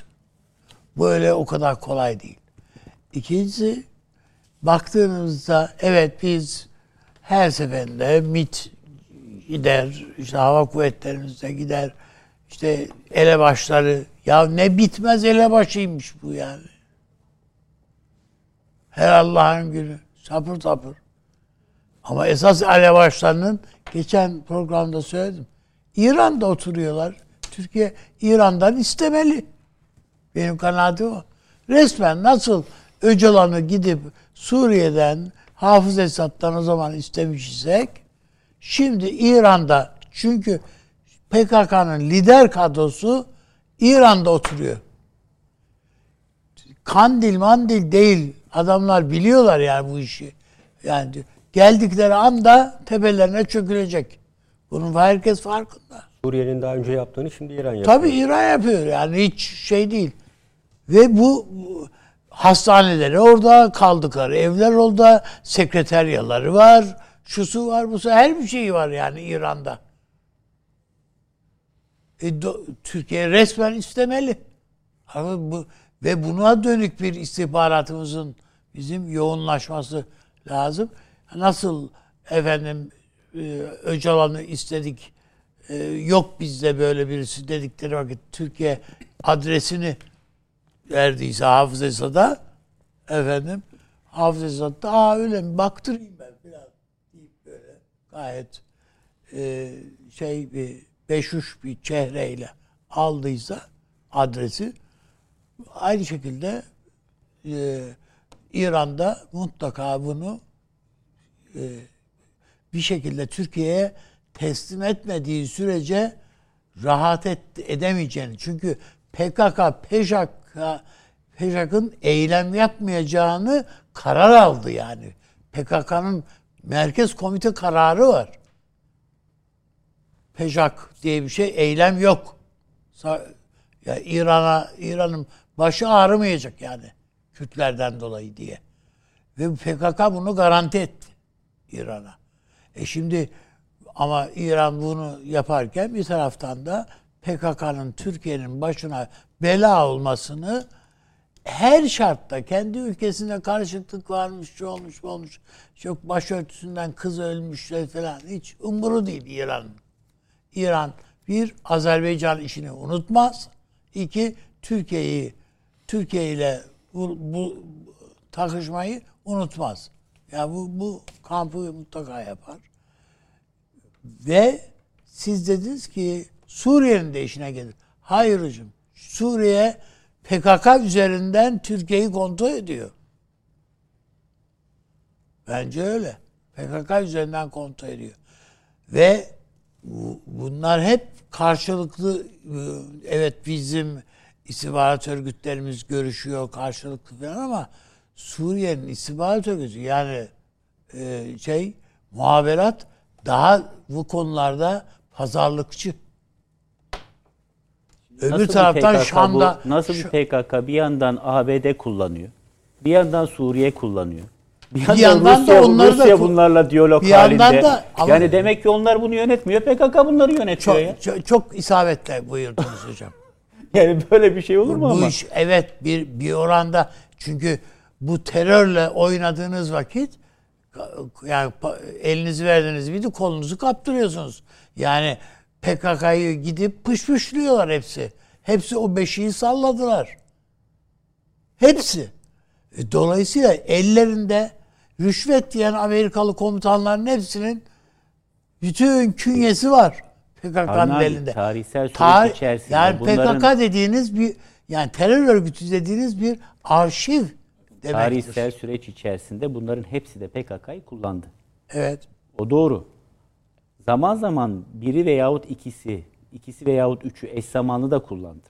Fakat bugün Suriye'nin bundan 20 sene evvel olduğu gibi PKK üzerindeki gücü Amerika Birleşik Devletleri'nin oraya yerleşip PKK-PYD'ye bu denli yardım etmesi, bu denli danışmanlık hizmeti vermesi, mühimmat cephane vermesi karşısında geriledi. Eskisi gibi değil. Onu anlatmaya çalışıyorum. Benim de ama söylemek istediğim Ve şu. bugün- evet dediğinize katılırım ama Amerikalılar oraya yani da- daha doğrusu bu CENTCOM e, subayları bilmiyorlar mı DH Suriye- diye bir şeyin kalmadığını? Suriye yönetimi Dün yani DH diye bir şey kalmadı. Ne DH mücadelesi? O başka bir şey. Demek ki Suriye'yi bölmek için bunu kullanıyorlar. Irak'ı bölmek için yine orada kullandıkları gibi. PKK'nın Suriye tarafından en etkin kullanıldığı dönem yani Esad dönemi 1980'lerin ortaları sonlarına kadarki dönem. O dönemde PKK'nın varlığı Beka Vadisi'nde ve lideri de Şam'da. Ama Kamışlı civarında işte %11 Kürt nüfus. Bunların elinde nüfus kağıdı bile yok. Bunlar vatandaş yerine bile konulmuyorlar. Bir örgütlülük falan söz konusu değil. Muhaberat da bunları Türkiye'ye karşı bunları çok sevdiği için değil. Acaba biz bunu kullanmak suretiyle Türkiye'nin baraj yapmasını engelleyebilir miyiz? Aynen Güneydoğu doğru. Anadolu projesini engelleyebilir miyiz? Bir karışıklık çıkartıp Hatay'ı geri alabilir miyiz? Maksadıyla kullandı. 1987'de biz oraya çöktük. Dedik ki kardeşim sen bunu destekleme ben de sana su vereyim. Değil mi? Su ve güvenlik protokolü 1987'de. Arkasından 90'lı yıllarda bir tırmanma ve Atilla Ateş'in gidip şeyde Sınırda. sınırda artık resti çekmesi. Ondan sonra bunların aklı başına geldi. Bugünkü tablo çok farklı. Bugün o tarihte Suriye kendisi için bunu bir tehdit olarak görmüyor ki. Kullanılacak bir aparat olarak görüyor. Bugün ise nüfusun %10'unu oluşturmasına rağmen ülkenin %30'unu kontrol eden, petrol bölgesini kontrol eden, tamamen Amerika tarafından teçhiz edilen, Amerika'nın sözünden çıkmayan, kendi ülkesi içerisinde ayrı bir ülke kurmaya girişen bir entite var. Geçmişten kaynaklı bunlarla bağlantıları olabilir. Hocam şu, o zaman bunları Kürt olarak görüyordu eskiden. Amerika şey Suriye. Şimdi Amerikalı diye görüyor. Tamam, Bunlar şeyi o. e, Ben Kürtçe konuşan Şam'dan- Amerika. Şam'dan Bu bakıldığında- PKK dediğiniz Kürtçe konuşan Şam'dan Amerikalılar. bakıldığında bugün PKK bir müttefik midir? Yoksa Amerika'nın güdümüne girmiş olan PKK Şam'a da bir tehdit midir? Bu soruyu sormamız lazım. Doğru. Eğer şayet Şam'a bir tehdit ise o zaman bunların bugün Türkiye ile işbirliği yapması bunlara karşı kendi çıkarlarınadır. Tamam Bunu dediğiniz- anlatmaya çalışıyorum ben. Bun- Ve bunun yolu da- da Moskova'dan bunların da var geçer. mutlaka bir- Bunun tamam. yolu da Moskova'dan geçer. Ruslar tamam, bunların doğru. kulağına fısıldayacak. Ama işte bu, hala Rusya bunların öyle bir e, o, onları efendim sen t- Türkiye'nin istediği gibi 30 kilometre geriye çekil diyemiyor. Demiyor. Hocam şunu da söyleyeyim. Mesela adı bahis konusu bölgelerde Suriye'nin Türkiye'nin de e, te- beklentisi olan güvenliği sağlayabilecek gücü yok da deniyor. Şu- Yani mevcut şartlar içinde. E tabi şimdi bu iç savaş neticesinde Suriye ordusu büyük kan kaybetti. Yani Ama son 4-5 senedir de bunu bir Toparlıyor. toparladı. Ee, yani en azından işte yeniden bir sistem oluşturdular. Rusların büyük desteğiyle, yardımıyla. Hasar almış olan takım işte araç gereçlerini vesairelerini onarma imkanı buldular. Dolayısıyla burada bir harekat gerçekleştiğinde en azından kendi bölgelerinde bunların varlık göstermesini engelleyecek bir ateş kabiliyetine sahipler bunlar. O gözüküyor. Yani, Yani- çok- aslında şu Şimdi e, bizim Dışişleri Bakanımızın dün mü evvelsi gün e, öyle, Suriye o, operasyonuyla ilgili Mecliste yaptık. söylediklerini ben e, çok isabetli buluyorum. Yani sırf harekat yapmış olmak için harekat yapılmaz. Suriye mutlaka kabul etmeli bazı şeyleri. Bunlar önceden konuşulmalı Suriye ile ve öyle olacaksa el tokalaşmak veyahut da e, işte görüşecek mi e, şeyle değil falan mesele. filan diye. Ha yani bu bu sırf böyle tokalaşmak için buluşulmaz. Mutlaka bir şeylerde mutabık kalmak lazım e, diye ifade etti. E, Bunları bunları Suriye kabul etmeli peki. diye. E, eğer olmayacaksa çünkü bizde bir böyle bir e, hadi yani ne hatta bir, bir iki gazete köşe yazarımız böyle şeylere meraklılar biliyorsunuz. Ne zaman el sıkışacaklar diye tarih bile verdi. Onları da not ettik yani bakalım o tarihleri. Evet. Peki reklam zamanımız efendim. Bir kısa aramız var hemen döneceğiz. Akıl Odası devam ediyor efendim. Böyle yapıyoruz biz. Usulümüz böyle, üslup, stilimiz böyle öyle söyleyelim. Rusya Ukrayna konuşuyorsak aynı zamanda Kosova'yı da içine yediriyoruz, Suriye'yi de içine yediriyoruz. İster istemez Avrupa çatlak, Almanya'daki darbe içine yediriyoruz. Öyle gidiyoruz. Ama şeyi eksik bıraktınız. Avrupa Parlamentosu'ndaki skandalı. Ee, ama kısa konuşalım ana konumuza geçelim. Yani siz orada bir şey görüyor musunuz? Hocam Yani sizden. Yunanlı birisi rüşvet yemiş. Bu mudur? Ya budur. Ne, ne olabilir ki yani? Kim yiyecekti anlamında mı başka Hayır. demek istiyorsunuz? Yemeyen var mı anlamında Yani- diyor. O iyice felaket. Avrupa Parlamentosu'nda da E ne oldu bunların var. hani, yani Avrupa Birliği'nin hani yüksek bize öğrettiler ya etik vesaire hani. E, Canım anladım da onların hepsi şöyle değil. Yani bir de Yunanlı yani bu. Ama bir de şey yani iyi değil yani iyi para. Bir defa Avrupa Parlamentosu kıymet harbiyesi olmayan bir yer. evet. Biz çok kale alıyoruz. Niye? İşte bu insan hakları ile ilgili bir takım Aynen. raporlar Bizim yayınlıyorlar. başımıza falan Bizim sıkıntı başımıza oluyor. sıkıntı oluyor. Hocam bunlar seçimle Avrupa geliyor? Birliği seçimle geliyor. Dokunulmazlıkları da var. Tabii ki kendi görev e, alan süreleri boyunca Boyunca var. var. Hatta evlerinin de var. Ama burada cürmü, cürmü meşrut yapmışlar. Başka Evet. türlü diplomatik dokunulmazlığı, diplomatik tabii, dokunulmazlığı tabii. başka türlü ar- demek ki cürmü meşrut yapmış ki evini de aramış. Yoksa giremez o evine yani. Aracına giremez. Çünkü o Viyana, Babası Viyana, babası hepsini. Viyana Sözleşmesi gereğince diplomatik dokunulmazlığı var. Şimdi burada ne olmuş? Cürmü meşrut yani şey, suçüstü. Evet. Dinleyicilerin bir kısmı Tabii, yaşı evet. yetmiyor mu? Suçüstü yapmış. Şimdi burada Parayı da söyleyeyim hocam. Bir 600 bin avro yakalanıyor. Sonra üzeri 1,5 milyona E tamamlanıyor. Nihayetinde ka- karşındaki dünyanın en zengin devletlerinden bir tanesi ya.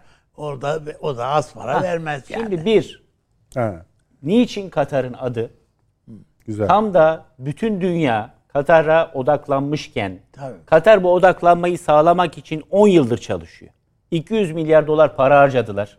1,5 milyon dolardan bahsediyorsunuz Ne, ya. hiç. Adam 200 milyar dolar para harcamış. Dünyanın gözü o ufacık ülkenin üzerinde olsun. Bunlara karşı bir sempati duyulsun. Bölgedeki rakipleri olan Suudi Arabistan'a karşı, Aynen. Birleşik Arap Emirlikleri'ne karşı bu öne çıksın. Şimdi Yani Allah aşkına Katar'ı karalamanın Allah aşkına şeyi bu mu yani? kamu diplomasisi dediğiniz şeyi Körfez'de yapmayan ülke mi var? Bunun babasını Kaşıkçı cinayetinden sonra yaptı Muhammed Bin Selman ya. Evet. Muhammed Bin Selman hakkında bugün Amerika Birleşik Devletleri'nde aleyhte bir tane yazı çıkıyor mu? Milyarlar harcadılar. Ve en sonunda Amerikan yönetimi, Amerikan mahkemesine dedi ki ya bu adamın artık dokunulmazlığı var. Allah aşkına şu iddiaları kaldır bu davayı düşürün. Evet. Nereden nereye geldi? Yani şeyin babasını yaptı adam. Kamu diplomasisinin. Hangi milyon dolarlardan bahsediyorsunuz, eurolardan bahsediyorsunuz? Evet. Dubai'sinden işte bilmem bir zamanlar Güney Afrika Cumhuriyeti apartheid'in olduğu dönemlerde İngiltere'de bütün parlamenterleri nasıl tam payroll'e bağlamışlardı yani. Bunları maaşa bağlamışlardı. Dolayısıyla maalesef ki maalesef Avrupa Parlamentosu gibi bir takım Avrupa içerisindeki önemli sayılan dışarıdan addedilen birimler bu tür olaylara geçmişte de bir Macar değil mi? Siyasetçisinin adı karışmıştı. elbette. Doğu Avrupa'dan Tabii, tabii. Polonyalıların adı karışmıştı. Bu tür şeylere maruz kalmıştı. Benim sorduğum soru şu. Ya Ya Amerika'daki şu lobi final bir oynansın ne da, yapıyor ki şu hocam? final bir zaten? oynansın da bir 15 gün sonra sen bunu ortaya çıkar. Niye bugün yapıyorsun? Kimse bana bunun Katar'ın Dünya Kupası'na ev sahipliği yapmasıyla ilgisi yoktura inandıramaz. Vardır. Bir körfez ülkesi denebilir. Hayır. Açık açık adını vererek diyor. Elimizde öyle deliller var ki. Hatta biz bunun bununla Fas'ın fina- final oynaması ile bile alakası vardır bu işlerin. Avni abi Şimdi biliyorsun sen Çağrı hocam. futbol asla sadece futbol değil. Değil tabii. Hele Onun için. spor dediğiniz zaman Soğuk Savaş öncesinde de öyleydi ama Soğuk Savaş'la beraber hatırlayın ya Moskova Olimpiyatları 1980 Sovyetler Birliği Afganistan'ı işgal etmiş. Bütün Batı ülkeleri Türkiye dahil Batı bloğu boykot etti. Bunun üzerine bu sefer Los Angeles Olimpiyatlarını da Doğu Avrupa ülkeleri, Varşova Paktı ülkeleri 84'te de o şey yaptılar, boykot ettiler. Birbiri kim daha fazla madalya alacak, kim daha üstün? Yani uzaya füze göndermekle Nobel ödülü sayılı e, kimyager sayısıyla, edebiyatçı sayısıyla baleni, senfonik or- or- orkestranı kaç kişi seyrediyor sayısıyla Evet. eşdeğer bir başarı kriteriydi. Sovyetler Birliği daha çok madalya alırsa ve Sovyet bloğu, Doğu Almanya, Macaristan, aa Batı'ya karşı demek ki bunlar üstün, Üstün, tabii. havası oluşturuluyordu. Niçin Türkiye yıllarca olimpiyatlara, Dünya Kupası'na, Avrupa Kupası'na ev sahipliği yapmak için yıllarca Yırtıldı. uğraştı ya? Doğru. Hala duruyor olimpiyat stadının kapısında İstanbul 2000 bilmem kaç? 2012 mi? Evet. Yani olimpiyat için müracaat etmiştik ya. Evet, evet. Sonra biz alamadık Londra'ya gitti. Tabii. Hala duruyor olimpiyat kupasını. Yani biz 2012'de aday olduk. Bu övünecek bir şey mi aday olduk ama vermediler. Cumhurbaşkanımız o zaman kura Ta çekimine gitti. gidildi. Tabii. Güney Amerika'da herhalde Brezilya'ydı şimdi tam yanlış Şeyler, hatırlamayayım. adayla e, e, oylamada et, şey yapacaklar. Üyelerin rüşvet yediğiyle ilgili defalarca makaleler yazıldı. Şimdi- Şimdi bir ülkeler bunları veriyorsa demek ki bunun bir amacı var. İnsanlarda sempati oluşturuyor. O ülkeye dair o açılışı milyarlar seyretti ya. Tabii. Ve Katar dediğin ülkenin belki ismini bilmeyen insanlar orada kılıçlarla çıktılar bazıları eleştirdi filan ama adam zaten onu göstermek için organizasyonu yapıyor. Bir Ya biz de bu biz de Bursa'ya her gelene Kılıç Kalkan ekibini gösteriyorduk bir ara. Sonuçta bu hadise bence tamamen bu olayla ilgili. Belki de aylardır biliyorlardı bunu. Ama o suçüstü hadisesini tam da bu Katar'daki Dünya Ben- Kupası'na de. denk düşürdüler. Ha üzüldük mü? Şahsın Yunanlı oluşundan dolayı bilakis Ben- sevindiğimi Evet, ifade edeyim gayet- yani. Evet. Başkası olsa yakalanmazdı. Üstünü örtebilirlerdi. Ama Yunan Yunanlılara karşı belki bir Avrupa Parlamentosu'nda da bu Yunanistan'ın şımarıklıklarından dolayı belki bir öfke var. Yakalayalım gitsin dediler. Şimdi bir emekli büyükelçimiz mesajı atmıştı sizin konuşmanız. Diyor ki Avrupa Parlamentosu niye kuruldu zannediyorsunuz? Çok güzel. Çünkü hani işlevsizdi herhalde onun için sorarım şimdi tekrar yazıp Çok da. güzel. Hani işlevsiz olduğu için ama her türlü biliyorsunuz ayrıcalıklar, şunlar bunlar. Hatta ilk kurulduğu zamanlar bu şahıslar ta 70'lerin sonuna kadar adam hem Alman parlamentosunda milletvekili veyahut Fransız parlamentosunda yılın belli dönemlerinde de Strasbourg'a ya da Brüksel'e giderek Avrupa parlamentosunda milletvekilliği yapılıyor. Yani çift maaş alıyor. Sonra diyorlar ki ya biz bunu ayıralım. Adam hem milletvekiliyken bunu yapmasın doğrudan seçim esasını getiriyorlar. Evet. Ve artık herkes kendi partisinin şemsiye partisi altında. Yani adam Hristiyan demokratsa Avrupa Ha, Halk Partisi evet, çatısı evet, altında. evet. Sosyal demokratsa işte sol blok altından falan seçime giriyor. İlginç bir şey var. Bunlar kendi ülkelerin parlamenteri değil bu arada. Yani yakalanan şahıs Tabii canım. Yunanlı ama Avrupa parlamenteri ve Avrupa'nın her yerinden aday olabilir. Yani bir Yunan vatandaşı isterse Barcelona'dan aday olabilir. Yerel yönetmeye de aday olabilir. Avrupa Parlamentosu'na da aday olabilir. O zaman bu konular gündeme geldiğinde burada bitireyim. Çünkü konumuz bu değil. Tabii tabii. Ama keyifli bir konu. Bir yandan da maçlar oynanıyor. Bu gündeme geldiğinde şöyle bir fikir yürütmüştük. Acaba Kıbrıslı bir Türk ama Güney Kıbrıs pasaportu da var. Hani al- aldılar ya. Avrupa Parlamentosu seçimlerinde Berlin'den aday olabilir mi? Şimdi baktığınız zaman buna mani bir şey yok. Yok. Yani pekala dünyanın her tarafında aday olabilirsin. Seçilebilir misin? O senin işte kapasitene bağlı. Bir de şey de yazılıyor. Kapatalım bu konuyu. Yani geçelim bu konuyu. Ee, şey e, yayılabileceği bunun. Hani bir şeyin başlangıcı oldu yani bu sıralı Aslında onu Bunu Yolsuzluk. yaptırtmazlar. Bunun nereye kadar gideceğinden kimsenin çünkü garantisi yok. yok. Yani yanan herkes yanar. Yeni değil esasında. Bu Rumenige ile başlamıştı. e, Rumenige e, Katar'da yapılan e, toplantıda Almanya temsilen katıldıktan sonra bundan sonra Akıl odası bazen beni bile korkutuyor Alman gümrüğünden geçerken iki tane kol saatiyle yakalandı.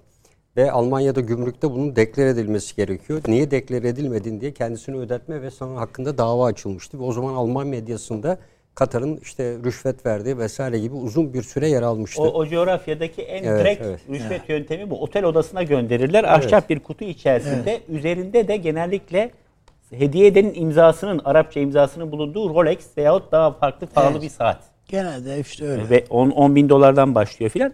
Ve sıra var yani alamıyorsunuz. Bir sene sonraya filan sıra veriyorlar bu aralar. Markalar konusundaki hassasiyetinize de ayrıca teşekkür ederek devam Ya bu jilet gibi bir şey. Jilet de bir marka ama jilet dediğin zaman işte o Peki. bıçak anlaşılıyor. O saatin ismi konulduğu zaman da lüks markalar onunla artık isimlendirilmiş. Teşekkür ediyorum hocam. Yine yani böyle bir şey varsa ekleyebilirsiniz. Süleyman hocam sizin de başlamıştık başka bir yere kaydı. Başka bir yer dediğimiz kendi konularımız zaten. Şeyden devam edelim artık ana konularımızdan birisi. Çin'in körfez çıkarması. Lütfen daha önce Ukrayna'dan başlayarak yaptığımız üzere buna İran'ı eklerseniz nihayetinde yarın gerçekleşecek olan bağışlayın Türkiye, Azerbaycan, Türkmenistan zirvesi ve bunun çizdiği yolla birlikte hepsini e, zor bir iş gibi. Buyurun. Hayret edeyim. Ee, yani şimdi savaş nasıl olur? Yani İkinci Dünya Savaşı belli topla tüfekle oldu ve klasik konvansiyonel bir savaştı.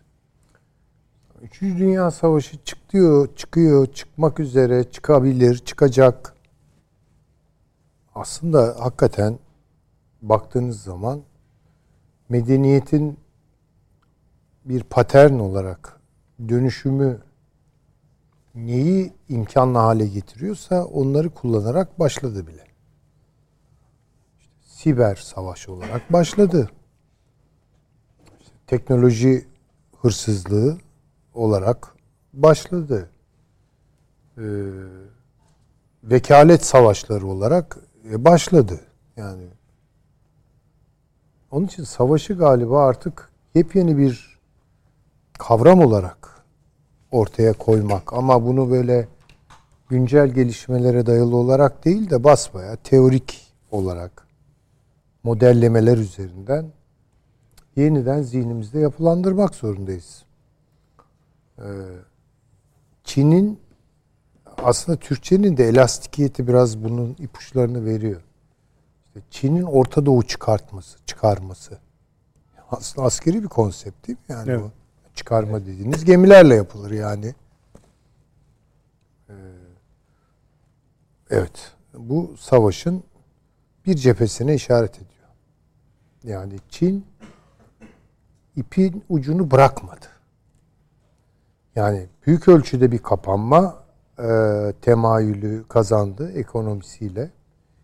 Yaşanan e, diğer bölgesel e, savaşlar karşısında mümkün mertebe tarafsız bir pozisyon sergiledi.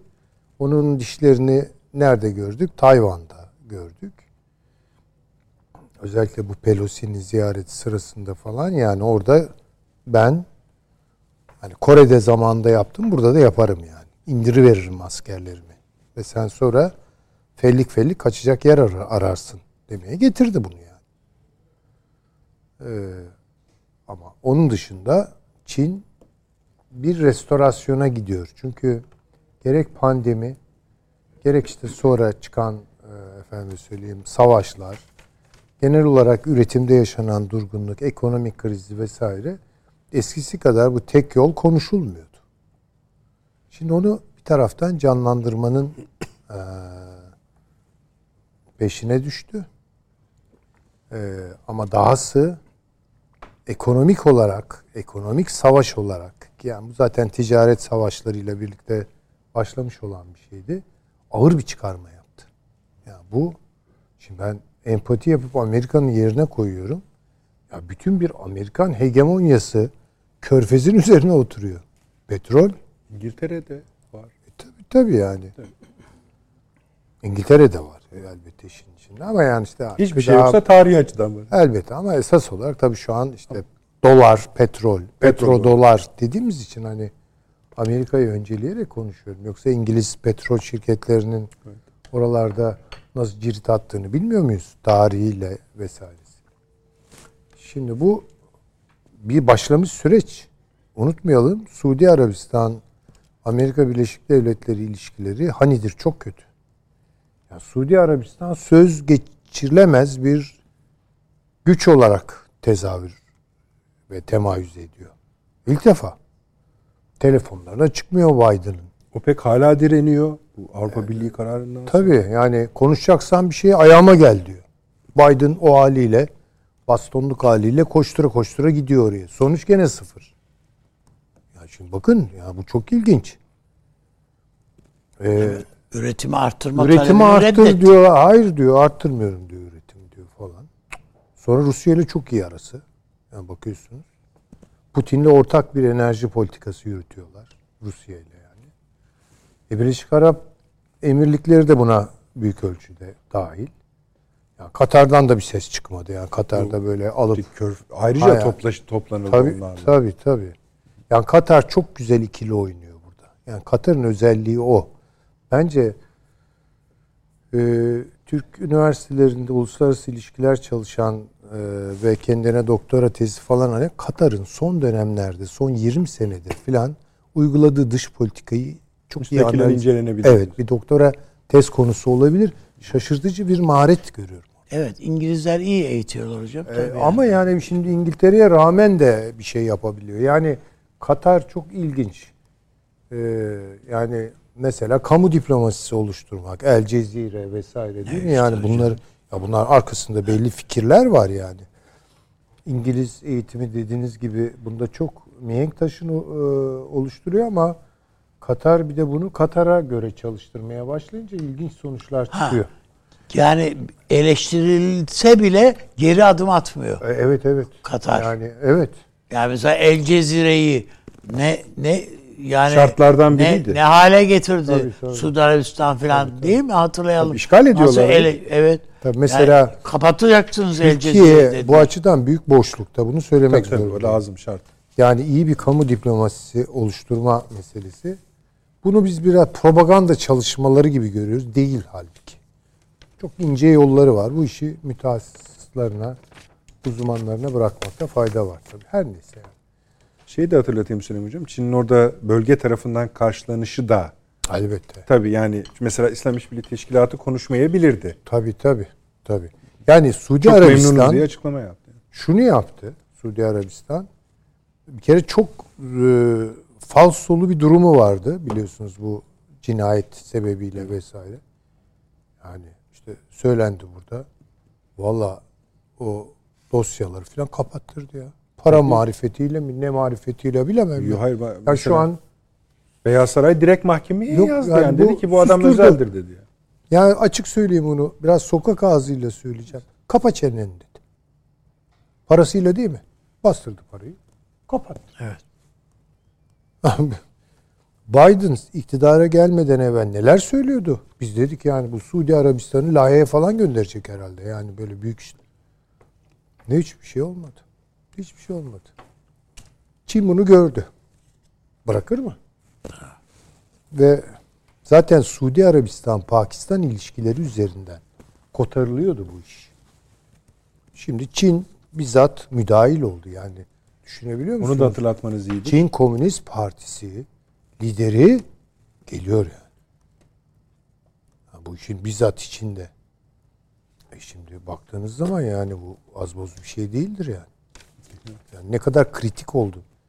Ya bu Amerika'nın bütün yaptığı yatırımları o bölgeye bütün dünyayı işte kendi hegemonyası İran'ın disiplini altında hepsini deliyor. Hepsini asitliyor yani. Ve geriye çevrilebilir bir şey mi? Yani Amerika Birleşik Devletleri eminim türlü manevralar da düşünmüştür yani. Latin Amerika'da yaptığı işleri oraya taşıma ama işte o olmuyor orada. Yani Latin Amerika'da yaparsınız bunu da orada olmuyor. Ayrıca, ayrıca yani herhangi e, sessiz buluyor musunuz Amerika'yı? Hani bir kontra Hani bir şey yapacak söyleyeyim. bir şey yok. Hı, anladım. Yapacak bir şey yok. Yani Amerika Birleşik Devletleri şimdi yani düşünebiliyor musunuz? Bütün dünyanın kanını nasıl emiyor bu adamlar? Dolar rezerv parası üzerinden, petrodolar üzerinden bir dönem Avrupa'nın bile kanını emdi. Neyle? Euro dolar üzerinden. emdi. Ya bu dolar kalemleri üzerinden yürütüyor bütün bu işleri. Dünyanın artığını buralardan çekiyor. Şimdi onun en büyük damarı ona rağmen çalışmaya başladı. Arka planına bakıyorsunuz. Çin kendi para birimi değil mi üzerinden Yuan üzerinden istiyor. yuan üzerinden ticaret network'ünü geliştiriyor. Buradaki anlaşmalara da Tabii. İşte Rus şimdi ama bu çok ilginç. Yani buna buna bakmak lazım. Şimdi Çin bu konuda çok radikal bir adım atamıyor. Çin herhalde konfüçyüsyen bir sabır eee, şeyi üzerinden, disiplini Arabistan'da üzerinden şimdi Konfüçyüs o, o şeyde açılıyor tabii, hocam. yani saf- Nasıl bizim Yunus Emre'ler varsa Orada da onlar Konfüçyüsleri açılır. var. Evet, tabii tabii var. dediğiniz doğru. Yani Açıyorlar. sabırla. Çünkü en büyük müşterisi gene hali hazırda Amerika Birleşik Devletleri. Onun iş pazarı. Dolayısıyla çok fazla ürkütmeden ama kendini ortaya koyarak parça parça götürüyor Amerika'yı. Şimdi işte parça parça ama bu götürdüğü eğer o parçalardan bir parça. biriyse tabii tabii yani damardan girdi orada. Yani onu söylemek zorundayız. yani yaptıkları anlaşmaların süreleri, miktarları, özellikle enerji anlaşmaları tabii. başka herkesin elini ayağını keser yani. Doğru.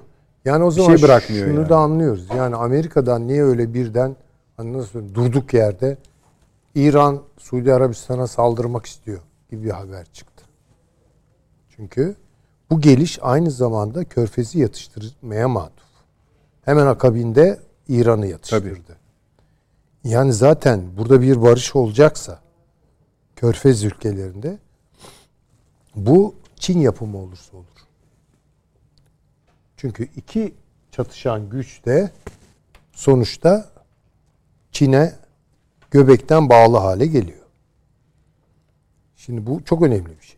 Yani bir harita oluştuğunu söylüyorsunuz. Tabii ki yani böyle yani şu- bunu da başlıyor. uzatabiliriz. Yani Efendim bu Pakistan, baharat İran, Suudi Arabistan, bakınız Çin. bu baharat yolunun ele geçirilmesidir. Tarihsel olarak adı budur. Yani çünkü bu kadim ticaret yollarının tarihlerine dair yani genel bir okuma yapan insan bile bu kadarını görür.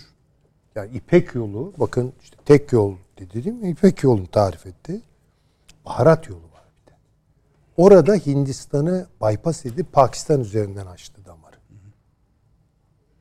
Şimdi öbür rakibi de Hindistan tabii. Eminim bu işten en fazla canı sıkılan Evet. devletlerden biri de Hindistan'dır.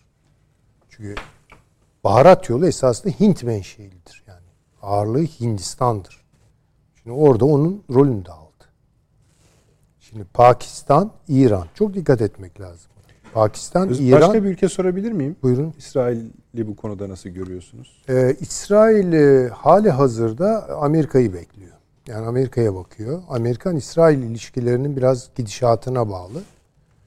E, çünkü çok orada ağırlığı temerküz etmiş durumda. Yani İsrail'in Amerika- Hindistan'la da Çin'le de yaparlar. Yapar. Yaparlar ama işte hani böyle kesin, kat'i bir karar böyle ya bana ne Amerika'dan falan demez yani. Çünkü orada çok etkili güç kaynakları var Amerika'da. Yani onlar orada olduğu sürece İsrail'in böyle çıkıp hani mesela işte Suudi Arabistan'ın yaptığı kadar veya İran'ın zaten kolayca yapabileceği gibi taraf falan olduğuna da bize bizi düşündürecek bir açıklama yapmasını ben beklemem. Yani çünkü İsrail'in bütün birikimi Rusya'da, Ukrayna'da, Avrupa'da, Amerika'da, Latin Amerika'da falan. Yani İsrail hakikaten çok batıya göbekten bağlı bir şeyi var. Çin çok uzak bir şey. Yani ona. Ama Çin'e de kapalı değil. İşte liman anlaşmaları yapıyor dönem kızdırıyor Amerika'yı falan. Onu geri alır gibi yapıyor falan. Bilmiyorum şu an İsrail-Çin ilişkileri ne durumda? Yani e, benim ihmalim belki e, ayrıca ona hazırlanıp da gelseydik daha iyi olurdu ama buna bakmak da lazım. Bence Amerika o buraya yani üzerine buradan gelen çizgiyi Afrika'da kesiyor. Yani cepheyi oraya kuracak gibi. gözüküyor. Amerika yani ondan da çok emin değilim. Çünkü orada da problem Çin, evet yani. Türkler de öyle. Şimdi dikkat edin şöyle haberler çıkıyor. Çin e, borçlandırıyor bu ülkeleri ve e, gasp ediyor gibi. Şimdi ya bu çok yanlış bir şey değil ama bunun seslendirdiği seslendirildiği ölçüde ne kadarı e, Afrika'ya yansıyor ya da Afrika kamuoyunda oyunda bir Çin memnuniyetsizliği var mı? Bakmak lazım. Vallahi bakmak Hocam lazım. yanlış mı hatırlıyorum ben? Ya Fas'tı ya Tunus'tu. Arap Baharı'ndan önceki bir tarihten bahsediyorum. Bir gün ellerine sopaları aldılar bunlar. Ne kadar Çinli işçi varsa havaalanına kadar kovaladılar. Bunlara da kaçta gitti can güvenliği yok diye. Yani kışkırtıldılar belli ki birileri tarafından. Yani öyle bir memnuniyet yok. Benim işimi gasp ediyor diyor. Bedavaya İşte çalışıyor. evet çok kendi ucuza- işçisini getiriyor diyor. kendi işçisini Bana getiriyor, yaramıyor bırakıyor diyor. Ve bırakıyor orada. Evet. Tabii hatta, tabii. Hatta siz onu söylemiştiniz. Hapishanelerden çıkartıyorlar insanları. Evet, Diyorlar evet, ki tabii, tabii. eğer Afrika'nın şu kentinde işte 10 sene çalışırsan seni affediyoruz. Tabii tabii. Adam gidiyor oraya yerleşiyor. Zaten 10 sene kalan bir daha da gelmiyor. Çin kolonisi Kolonileri oluşuyor. oluşturuyorlar. Şimdi tabii, Tabii Cibuti'de filan yaptık, yaptıklarının bir yani şeyi o var. yani sürecin nereye gideceği konusunda ben çok hani e, çünkü bilgi de alamıyoruz yani. Afrika'da durum ne? Mesela güç dağılımı açısından Tek tek çalışılması gereken. çalışılması lazım ama enformasyon, bilgi almak da çok zor. Hakikaten gidip yerinde gören belki uzmanlar falan Hocam orada tek şey- tek konuşabiliyorlar bizim, yani. bir- konuştuk ya yani bu bizim medyamızın çok büyük bir şey Tabii var. tabii uzman Biz tabii gayet muhabir yok.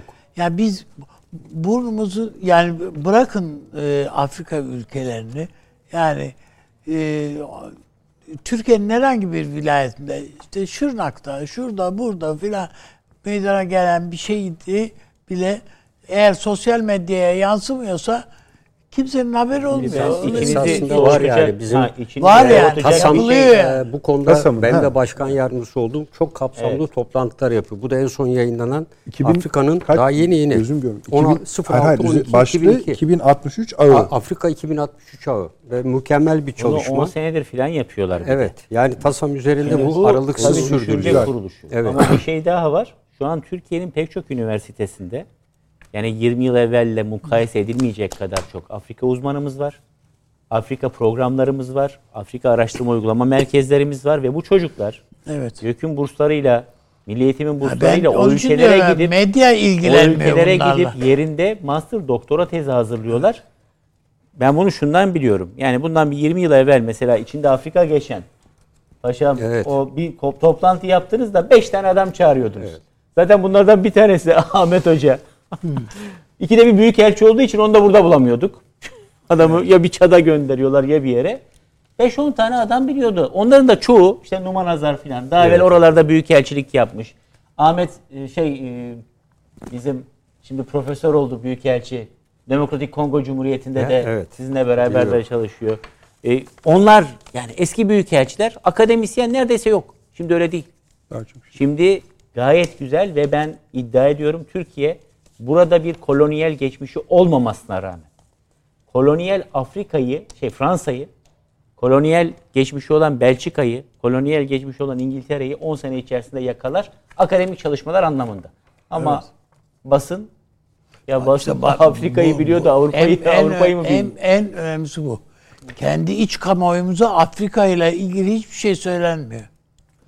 Buyurun. Estağfurullah. Tereddütlerim var. Ee, tabii ki bir faaliyet var akademiyada bu konuda. Efendim her şey değildir.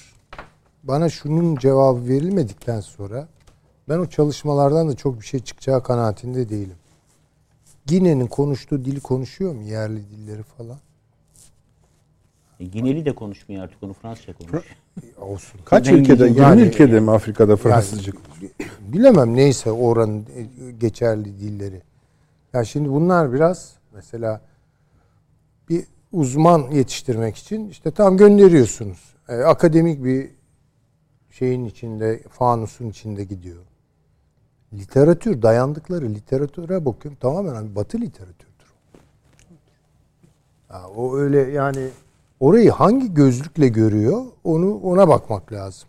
Yani çünkü bu işi içinden götürmek, kotarmakla böyle dışarıdan belli teorik paketlerle falan götürmek. Çünkü benim rastladığım hep öyle.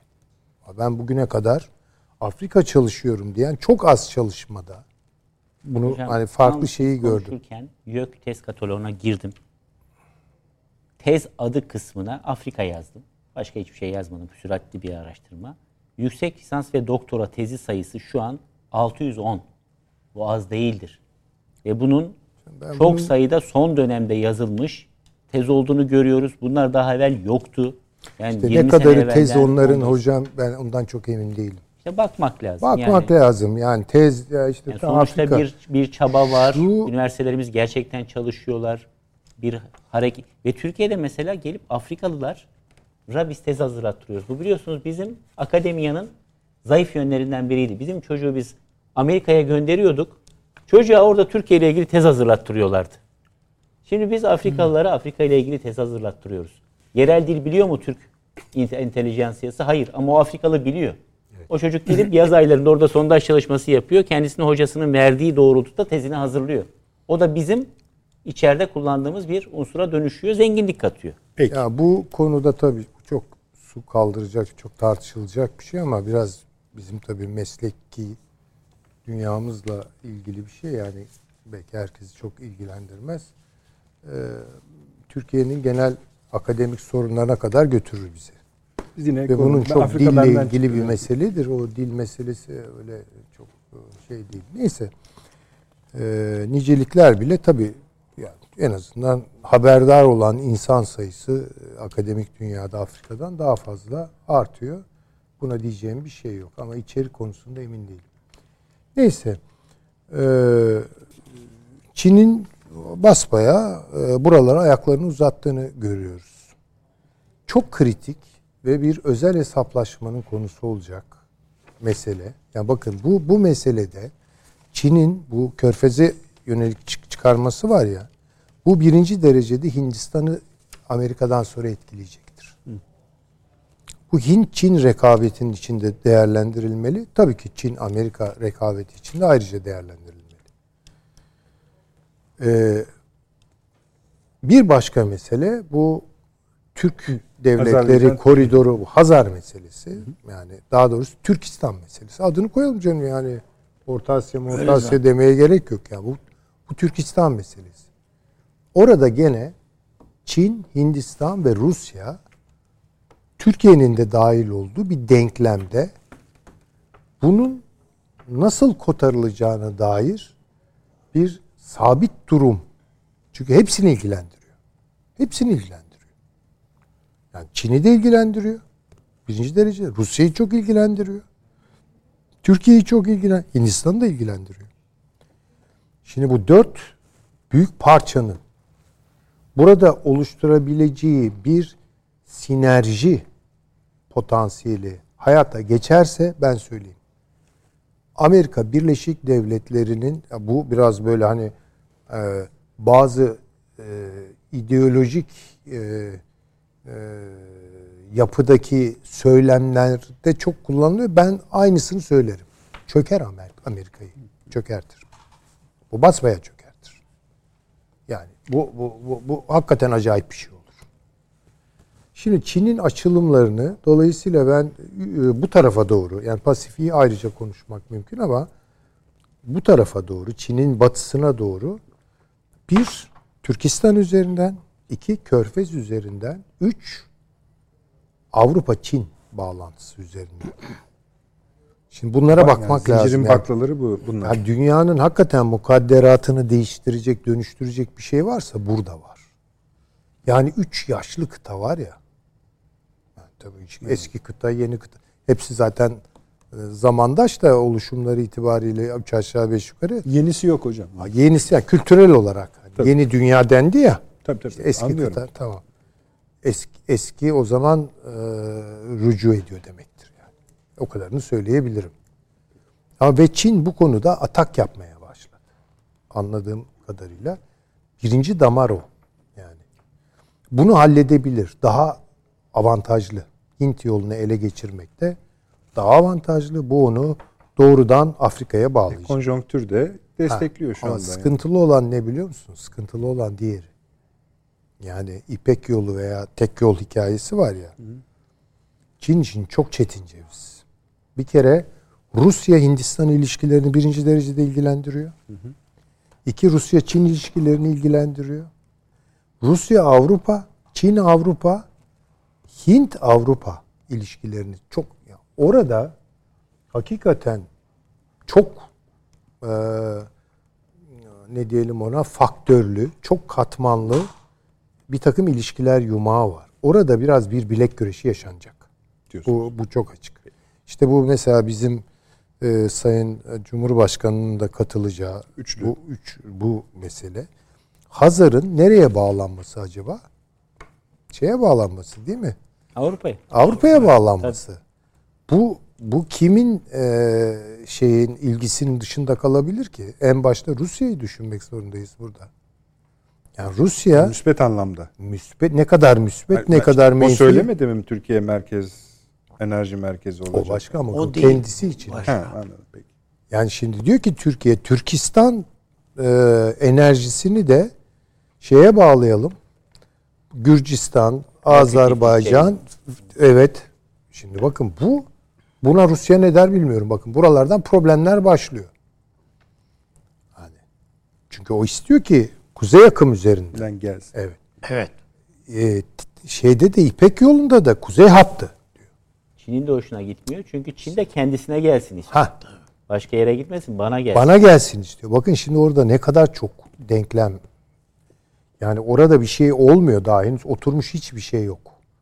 Peki hocam. Ee, dolayısıyla bu çok sorunlu olacak. Türkiye Türk dışişleri de bence bunu böyle farklı farklı değişkenlere göre Türkiye açısından en optimal. Türkistan Türkiye ilişkileri açısından gene en optimal noktaya taşımak zorunda. Bakın bunu İngiltere de istemez. İngiltere'de ne oluyor der ya. Avrupa'yı biz bir yerden kesiyoruz. Arkadan yeni bir damar açıyorsunuz oraya ya. Bakın bu Kafkasya'ya gidecektir. Kafkasya'da İngiltere'nin rolünü arttıracaktır. Müdahalelerini arttıracaktır. Öyle görüyorum. Peki. Ve orayı daha sorunlu hale getir, getirebilecektir. Peki. Evet. Teşekkür ediyorum. Gel- şimdi. Şöyle bir şey ben bir hocama bir ekleme yapabilir miyim? Şu TANAP diye bir proje vardı. Yani Türkmen gazını Avrupa'ya taşıma şeyi. Rahmetli Özal falan da şeydi bunda. Ama Türkiye bunu bir tarafa bıraktı, attı. Ve mavi akımı imzaladı.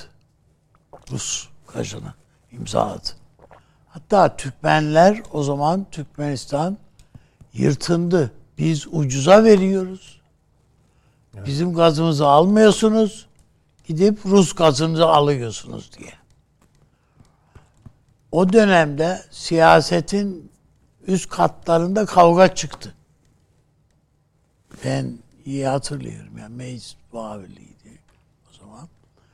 Ee, eski BOTAŞ Genel Müdürü Hayrettin Uysal'dı. Allah rahmet eylesin herhalde. Yanlış hatırlamıyorum inşallah. Dönemin siyasi önde gelenine dedi ki siyaset yapıyorsak fikrimi al. Yok çeteysek payımı ver dedi. Bunu grup toplantısında söyledi yani bir de. Böyle ufak ufak tefek bir iş değil. O yüzden bu mavi akım tartışması çok önemli bir tartışma. Şimdi aradan bunca zaman geçtikten sonra Sayın Cumhurbaşkanımız Türkmen gazını nasıl getiririz diye gidiyor. Aradan Bravo. 30 sene geçtikten sonra. Yani biz 30 sene gecikerek.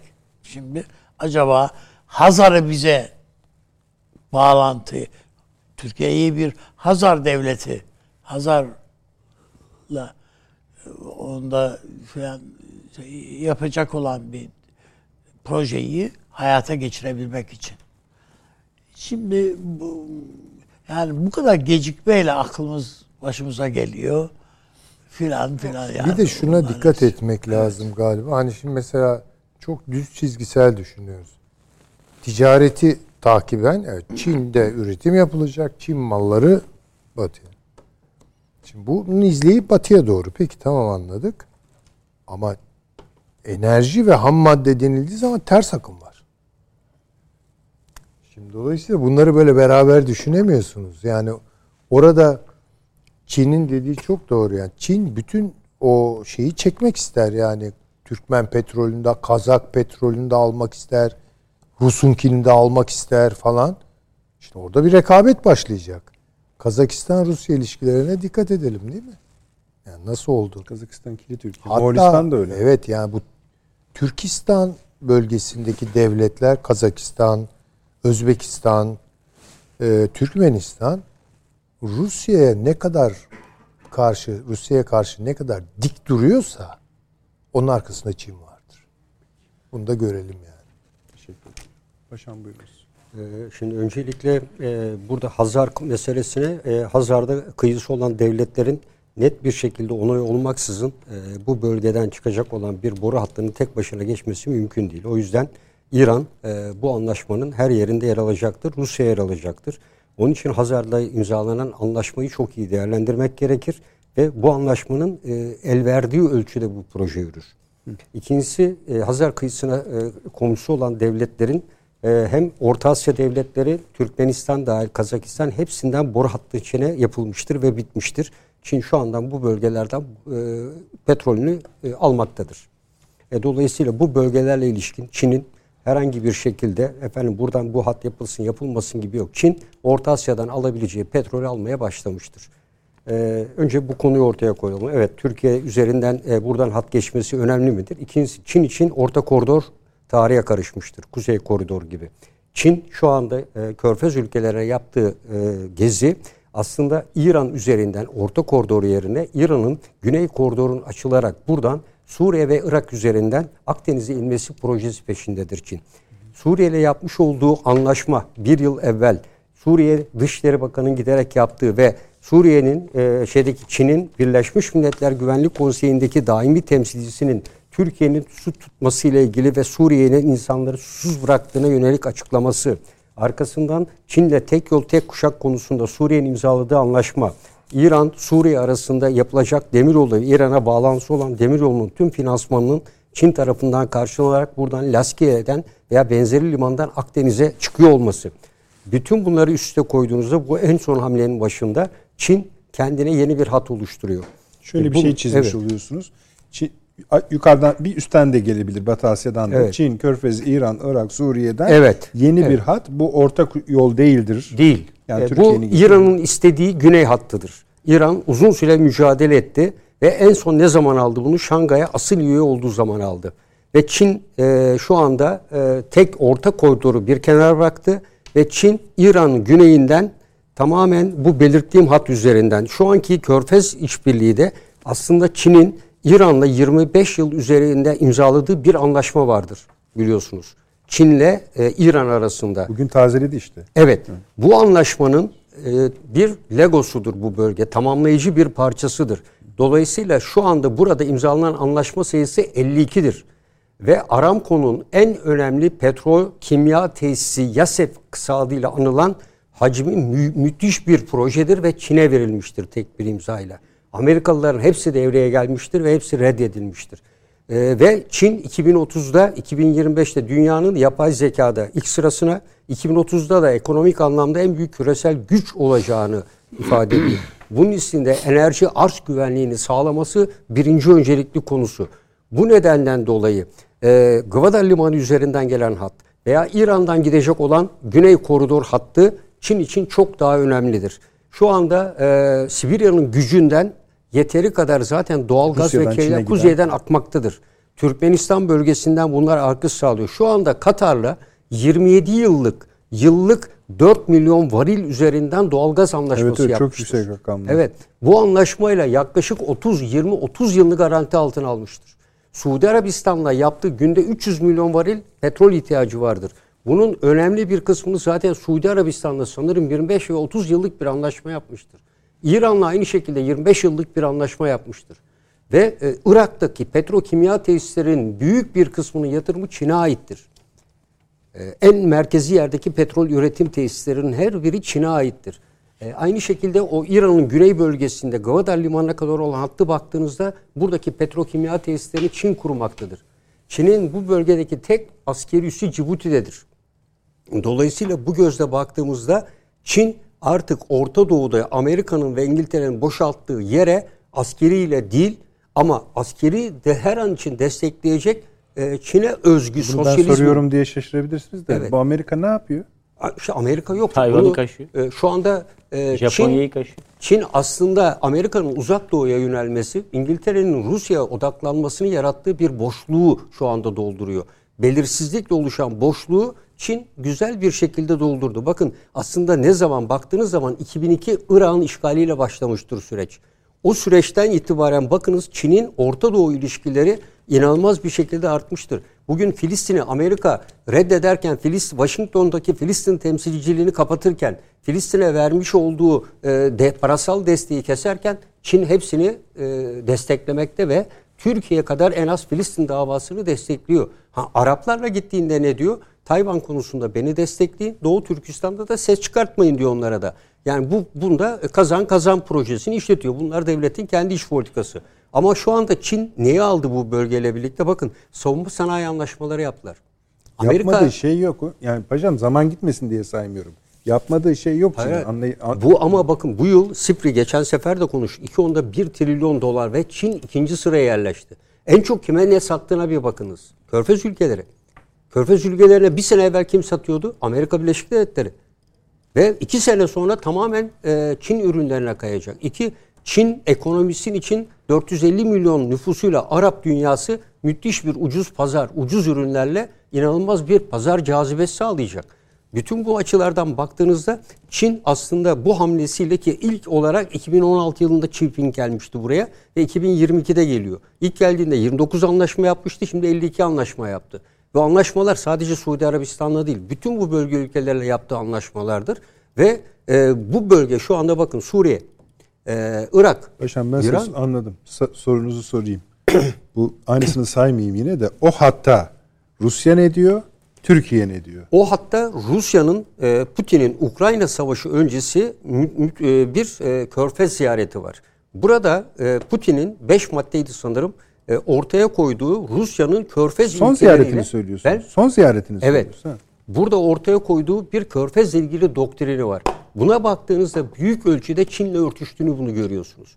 Rusya ile Çin arasında bundan sanırım bir ve iki hafta, hafta evvel tekrar bir ekonomik işbirliği anlaşması yapıldı. Kuzey-Güney hattının dışında. Ve son zamanlarda Rusya, İran arasındaki ilişkilerin anormal boyutta arttığını görüyoruz bu ilişkilerin. Dolayısıyla bu ilişki aynı Bu çok zamanda... doğru şey Evet. delirmiş durumda Amerika ile İşte İngiltere. o yüzden, Konuşamadık bu e, akşam. O yüzden Çin ve Bütün Rusya- bunları paşam PKK ile mı önleyecek Amerika? Bunları önleyecek zamanı geçti Amerika'nın. Artık Amerika Yani P- e, PKK da işe Amerika yaramıyor. bunları neyle önleyecek? Devam edin. Suriye'den çıkarmayın. Suriye'den 60 gravite kal- kalitesiz petrolü çıkarıp satarak Rus Suriye'nin tahılını satarak PKK'yı Yani e, finansal açıdan destekleyerek Kuzey yapıyor. Suriye'den Dünyanın boru hattını baka baka. Irak, Suriye üzerinden boru hattını geçirip Akdeniz'e girecek ha? Kim?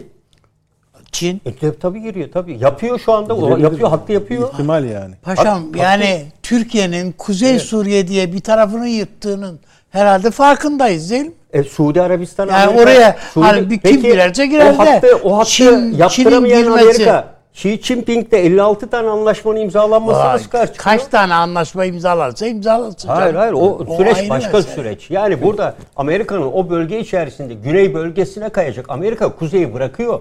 Ben size geçen programda da söyledim. Amerika ile Çin arasında burada zımni bir anlaşma var. Amerika kuzey tarafı Çin'e bırakacak, batısını Rusya'ya bırakacak. El Tanif bölgesine gidiyor Amerika.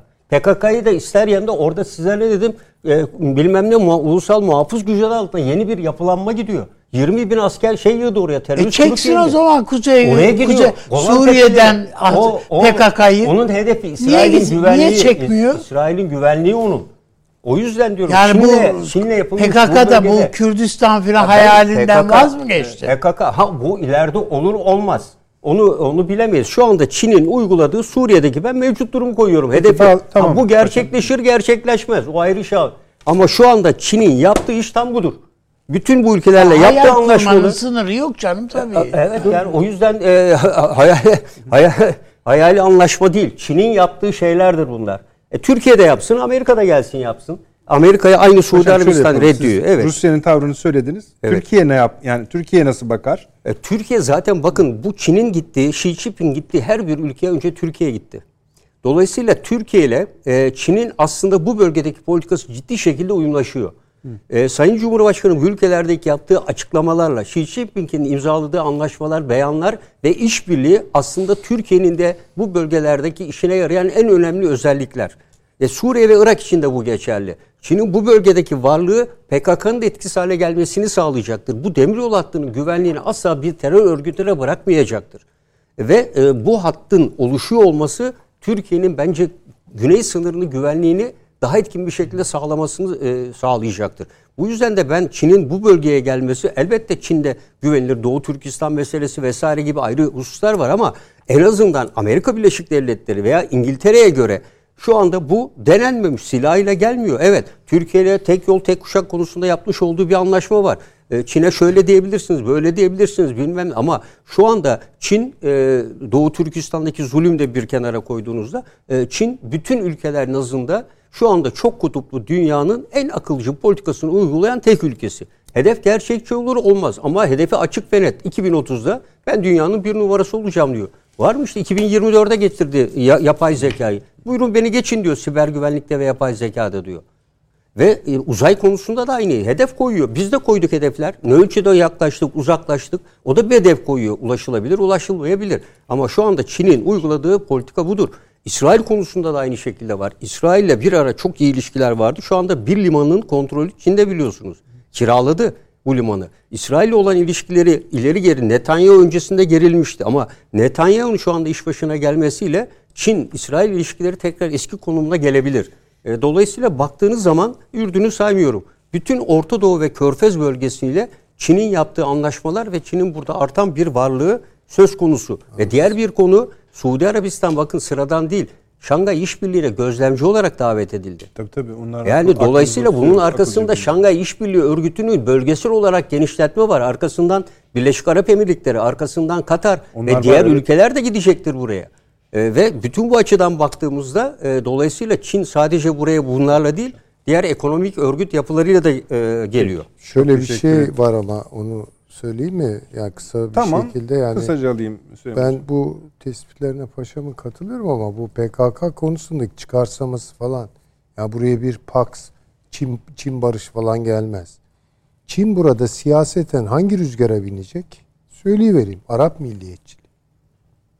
Şimdi o ba- ha, Aa, peki, Arap anladım ben. milliyetçiliği rüzgarı üzerinden gelecek. Yani düşünebiliyor musunuz? İran, Körfez üzerinden aşağıdan yaklaşıyor Çin. Yani belli. Peki. Reklamdan sonra devam edelim. Çok yani önemli biliyorum söylediğiniz ama dakikalar konusunu biliyorsunuz sıkı tutuyoruz. E, Efendim kısa bir reklamımız var. Devam edeceğiz efendim. Hemen geliyoruz. Akıl Odası devam ediyor efendim. E, Süleyman, Çağrı Hocam'a geçmeden bir Süleyman Hocam'ın ekleyeceği Bir ben şey kesmiştim. söyleyeyim ben. Bu Arap Ligi'ndeki, Arap Birliği'ndeki son canlanma e, bu Suriye'yi de etkileyecek. E, Irak'ı da çok etkileyecek. E, Esad'ın durumunu çok etkileyecek. E, ve bunun arkasında Çin var. Bunu görelim. Ya bu boşuna bir şey değil. Türkiye'nin de işte Suriye'de takip edeceği politikaya hatta Irak'ta takip edeceği politikaya yeni bir değişken eklendi. Ben öyle bakıyorum. Bu Çin'dir. Doğru Bundan sonra biraz ona dikkat etmemiz gerekiyor. Çağrı Hocam buyurunuz. Jeopolitik konuşuyoruz. E, Çin'in ge- gelmekte olduğunu değil mi 20 yıldır yazıyorlar. Fakat mesela 2050'ler 2060'lar 21. yüzyıl Geldi sonu, şeklinde yazılabilir sonu, diyorsun. Sonu deniyordu. İşte ejder, ejderhanın gelişi filan. Şimdi daha hızlı dönmeye başladı. Biraz da bu batının duraklamasıyla ilgili. Bu taraf durakladıkça bu sefer Çin'de 2030'lardan bahsetmeye başladık. Hatta kendileri mahcubiyet içerisinde ya biz bu konulara girmiyoruz derlerken Daha artık o kadar gelemiyoruz diyorlardı. Artık, artık açık açık kendileri ifade ediyorlar. Ama daha evvel de burada zikretmiştim. Yani tarihsel örnekler bağlamında Çin global bir hegemon güç olamaz. Çünkü hegemon güç olmanın dört şartından birini ancak yerine getirebiliyor. Diğer üçü yok. Nedir o biri? Bu ekonomik gücüyle bu bölgelerde varlık göstermek. Ama Çince'nin bir lingua franca olma ihtimali yok. Sıfır. Konfüçyüslü temelli bir Çin değerlerinin dünyada kültürel bir fırtına estirmesi, bir moda yaratması. Nasıl moda oluyor biliyor musunuz? Çin'deki yemekler batı tipi fast food'a dönüşerek moda oluyor. Hiçbir Çin lokantasında bizim Türkiye'de, Avrupa ülkelerinde yediğimiz tarzda bir Çin yemeği yok. Tabii, Böyle fast food değil. Tam tersine onlar oturup böyle yavaş yavaş sabır dedi hocam. Sindire sindire tadını ala. O fast food'a dönüşüyor. Veyahut bir ara mesela böyle modaydı. Bazı e, haber sunan bayanlar filan böyle dik yakalı Çin Mao kıyafetleri giymeye başlamışlardı. Bir rüzgar esti geçti. Yani Çin modası da Milano'dan Paris'ten yayılıyor dünyaya. Bir Çin kültürü. Çin değerler sistemi. Yok böyle bir değerler sistemi. Yaratmaya çalışıyorlar. Mümkün değil cihan şumul olamaz. Çünkü Çin, Çin değerler sisteminin merkezinde Çin'in üstünlüğü fikri var. Şimdi siz Çin'in üstünlüğü fikrini Afrika'da, Orta Doğu'da, Avrupa'da nasıl benimsetebilirsiniz? Adam çakılı kalmış oraya. 2500 sene, belki 3000 sene ve dünya benim etrafımda diyor. Kon- Konfüçyüzlüğün temelinde dünya benim etrafımda anlayışı var. Bir başka şey Çin hukuku denilen bir hukuk sistemi. Çin siyaset denilen bir siyaset sisteminin Avrupa'nın yaptığı gibi dünyada benimsenmesi, işte bunun adına liberal demokrasi dersiniz, kapitalizm dersiniz, komünizm dersiniz hepsi batı çıkışlı değerler bunlar. Böyle bir şey söz konusu değil. Çin'in belki böyle bir niyeti de yok. Ama ben Çin'in niyeti var yoku sorgulamıyorum. Ben diyorum ki hegemon gücün yapması gereken şeylerden biri. Ya hegemon güç olmanın ön şartlarından biri de bu. Hukuk sistemi, dil, ekonomi, değerler sistemi ve tabii ki dünyanın önemli su yollarını, ticaret yollarını kontrol etme. Bugün itibariyle mesela bu bahsedilen coğrafyalar dünyanın en kritik su yolları, ticaret yolları mı bugün? Ona bakmak lazım. Malaka Boğazı'nı kim kontrol ediyor? Ha bana Panama'yı, Balaka'yı ve Cebel Tarık'ı aynı anda Çin kontrol ettiği gün tamam kardeşim bunlar hegemon güç oldu dedirtirsiniz yani. Ama bugün bakıyorsun Cebel Tarık da AB üyesiyken AB üyesi İspanya ile kavga etmeye kadar götürdü İngiltere. Hocam ama Çin hegemon güç olacağım demiyor. Bunu reddediyor zaten. Evet, ben de diyor, onu tam küresel güç ve bölgesel güç olacağım diyor. Xi Jinping'in yayınladığında da ben Tamam. asla hegemonik güç olmayacağım. Tamam. Zaten benim çünkü öyle şeyler niye yok bana onun. geliyorsunuz? Olamayacak Ben, Hegemon zaten. güç olamayacak zaten. Zaten diyorum. işte ama Çin öyle bir- hegemon güç olmak istiyor diyor muyum? Yok yok. Yani öyle de bir- Çin olamaz. hegemon güç olamayacak. Hegemon güç ne demek? Hegemon güç hala Amerika Birleşik Devletleri. Yakın zamana kadar katiyen Amerika Birleşik Devletleri. Ondan önce İngiltere. Ondan önce Fransa. Ondan önce işte Hollanda, Portekiz, İspanya. Daha 16. asra kadar götürebiliriz. Son 500 yıldır hep batıdan çıkmış. Önümüzdeki dönemde Çin'in bu coğrafyada, bu dünyada küresel bir güç olacağının zaten bugün küresel güç. Bir engelleyecek bir unsur var mı? Hayır. İşte Afrika'nın derinliklerine kadar gidiyor. Türkiye ile örtüşüyor diyorsunuz ama aynı amaçlar doğrultusunda ölçen, örtüşüyorsa o rekabet doğurur. Biz haz etmiyoruz Çinliler orada varlığından. Ha Çinliler orada bizden önce gidip de bir stabilizasyon sağlıyorlarsa amenna. Ama aynı pazara girme, gidin DEİK'te konuşun ya Türk iş adamlarıyla Afrika'da iş yapan en büyük rakibiniz kim? Çinliler diyecekler. Amerikalılar ve Çinliler. Biz ha, Fransa Fransa bitti onlar. Afrika özelinde. Çünkü artık onların ne olduğu çok iyi anlaşıldı. Mesela yarın Fransa Fas maçı var. Değil mi? Yarı final. Bütün Afrika Fas'ın arkasında duracak. Fas'ın Afrikalı kimliği Sadece öne Afrika'da çıkartılıyor. Bakın Arap kimliğinden fazla Afrikalı kimliği öne çıkartılıyor. Fas'ın bir sömürge devletine karşı mücadelesini öne çıkartıyorlar. Orta Doğu'da, Türkiye'de. Orta Doğu, yani dünyanın her tarafında, yani büyük ölçüde diyelim. Niye?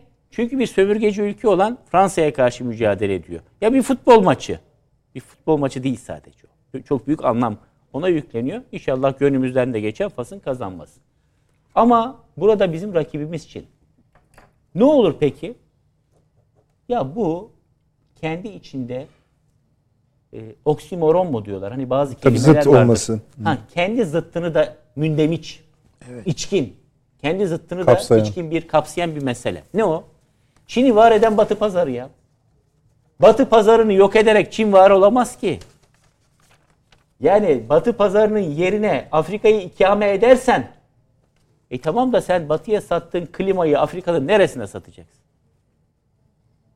Yani bazı şeyleri ya da otomotivi Çin'in batı pazarını sattığına veya dışarılarına dair hiçbir emaresi yok ki. Çin tam tersine gitmek Hocam istiyor. niye ben benim söylemediğim şeyleri bana söylüyorsunuz? Ama şimdi siz söylüyorsunuz yani. Hayır, yani bu bir E ben konuşurken de siz de bu- söylüyorsunuz bu bir hocam. Münazara, münazara Evet, yöntemi e, ben bu. de- e, ben de yani onu 11 söylüyorum. tane böyle yöntem var. Evet. Mesela muhatabının söylemediği şeyi söylemiş gibi söyleyip ondan sonra onu açığa Hayır, düşürüyor. benim söylediğim Ben- bir laf üzerine gidiyorsunuz. Türkiye ile Çin'in e, buradaki örtüşüyor diyorum. Siz de diyorsunuz ki örtüşmüyor diyorsunuz. Evet. Ben de onun üzerine söylüyorum bu lafı. Örtüşmüyor çünkü- Örtüştüğünü ben de söylüyorum. Nedenini de aynı şekilde ifade ediyorum. çıkarlarımız örtüşüyor ise rekabet doğmaması lazım. Beraber işbirliği yapılması lazım. Halbuki pek çok ülkede, Afrika ülkesinde özellikle Türk iş adamlarıyla Çinli iş adamları arasında ciddi bir rekabet olduğunu söylüyorum. Tamam, Aynı öyledir, alanlarda faaliyet gösterenler arasında bu rekabet olması da tabiidir diyorum. Hatta zaman zaman şu masaya geldi. Fransızlarla bizim aramızın kötü olduğu, çok kötü olduğu evvelki sene 2021 Fransızlarla yeni bir sayfa açabilir miyiz konusu konuşulurken şöyle öneriler geldiğini hatırlıyorum ben. Çin'e karşı birlikte hareket edin. Afrika'da. Türk ve Fransız iş adamları birlikte. Olmadı bu. Çünkü onun da olamaması için başka bir sebep var. Demek ki Türkiye'de, Fransa'da Çin'le rakip durumda bu, bu coğrafyada. Burada bence sorulması gereken bir soru var. Onun etrafında dönüyoruz ama o soruya cevap vermiyoruz. O da şu. Bugün tabii program yetmez buna. Ya madem İran, Pakistan, Afrika, Suudi Arabistan önüne gelen İsrail'e kadar Çin'le bu kadar iç içe. Biz niye değiliz? Niye bütün bu yatırımları Çin buralara yapıyor da niye bize yapmıyor? Ya da bize teklif ediyor da biz onların şartlarını mı kabul etmiyoruz? Kabul edemeyeceğimiz ne gibi şartlar ileri sürüyor? Öyle mi? Öyle. Yani ikinci kısım gibi. Çin, Çin geldi mi senin 20 seneni bir defa ipotek altına alıyor ya. Ezer geçer bu. Çin seninle bir ne teknoloji transferi ne kar transferi. Çin kendi işçisini de getirip 20 senenin 30 seneni ipotek altına alan bir getiririm sana 30 milyar dolar diyor. Ama bu şartlar. Şimdi Türkiye gibi kendi kendine kalkınmak isteyen, kendi kendine küresel siyasette aktör olmak isteyen bir ülkenin Çin tipi bir yatırım modelini kabullenmesi bence mümkün değil. En kötü ekonomik durumda bile bir can suyu olarak görmüyoruz bunu. Tam tersine kibrit suyudur. Yani esasında şöyle e, Çin konusunu biz bir münhasıran bir İşte e, şey, yapamadık bu akşam başka konuyla başladı. Yapmalıyız yani. E, onu tartışmalıyız. Çünkü tarihsel bir tablo var önümüzde duruyor. Bütün o rekabeti, tarihsel rekabeti her bir şeyi ortaya koyarak falan bir şey yapılabilir. Ne, ne olabilir ne olamaz. Ya düşünebiliyor musunuz? Ya bir biz mesela iyi kötü el, işte paşam da daha iyi biliyor. E, biraz böyle el yordamıyla filan bir çözüm şeyi siyaseti diye. Kendi içimizde bir sorunumuz var. Kürt meselesi filan demişiz. Çözelim diye uğraşıyor, uğraşmışız. Hala da uğraşıyoruz esasında. Çin'in Sincan'la ilgili böyle bir sorun sorunu zaten kabullenmiyor ki Çin. Böyle bir derdi yani yok üstüne ya kendi halkı maske takmıyorsunuz diye neredeyse kurşuna dizecek ya. Öyle değil mi yani? Yani sıfır politik şeyi e, efendim şey politikası diye o vaka politikası diye bir şey tutturdular. Yani kendi insanını e, te, te- şey yapıyor, tecrid ediyor, bilmem ne diyor filan. Yani o hukuk sistemi dediniz. Yani işte farklı bir anlayış. O yani bir diktatöryel bir anlayış. Hegemon dediğimiz kendi ülkesi esas. Ya kendi adamları, kendi insanı isyan etti. Ve en sonunda kosko Çin Komünist Partisi teslim olmak zorunda kaldı. Yani bu Çin'i ben inkar etmiyorum. Yani çok büyük bir güç. Siyasi manada elbette bir şey var, ekonomik gücü var, şusu var, busu var. Yani birçok şey var, avantajları var. Ee, ama mutlaka ve mutlaka daha geniş konuşmamıza ihtiyaç var. Sessizliğinizden Basit bir şey hocam. Yani biz Orta Asya'da Hocam Böyle- Batı emperyalizminin alternatifi Çin emperyalizmi ay değil. olmaz. Ay hiç Olmaması öyle bir şey lazım. olmaz. Yani Batı'nın başka türlü topuyla tüfeğiyle yaptığını bunlar başka türlü yapıyor. Bu da emperyalist, o da emperyalist. Ha tamam buna buna Yani çok bir net adam görülüyor. Her ikisine adam da- karşı da ada- müteyakkız olmak zorunda. Adam da buna zaten kendisi de bir itiraz etmiyor. Yani o sadece bunun çok yüzüne söylenmesinden rahatsız. Bu kadar yani. Peki. Bence verimli oldu. Teşekkür ediyorum Avni Bey.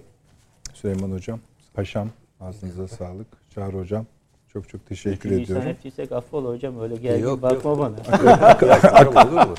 Evet, sizin yeriniz her zaman farklıdır öyle şey. Akıl odasında öyle olmaz biliyor herkes. Seyircilerimiz de biliyor. Ee, tabii ki çok ağır bir konu. Ama bence konuşmakla iyi yapıyoruz. Yine yer açarız. Perşembe de konuşuruz. Başka diğer konuş konularımız da vardı. Onlarla da devam edeceğiz. Hasan Kön hocamız da inşallah perşembe akşamı yanımızda olacak. Ee, bu perşembe Çağrı hocamız izinli. Ee, iyi geceler diliyoruz. Perşembe akşamı görüşmek üzere efendim.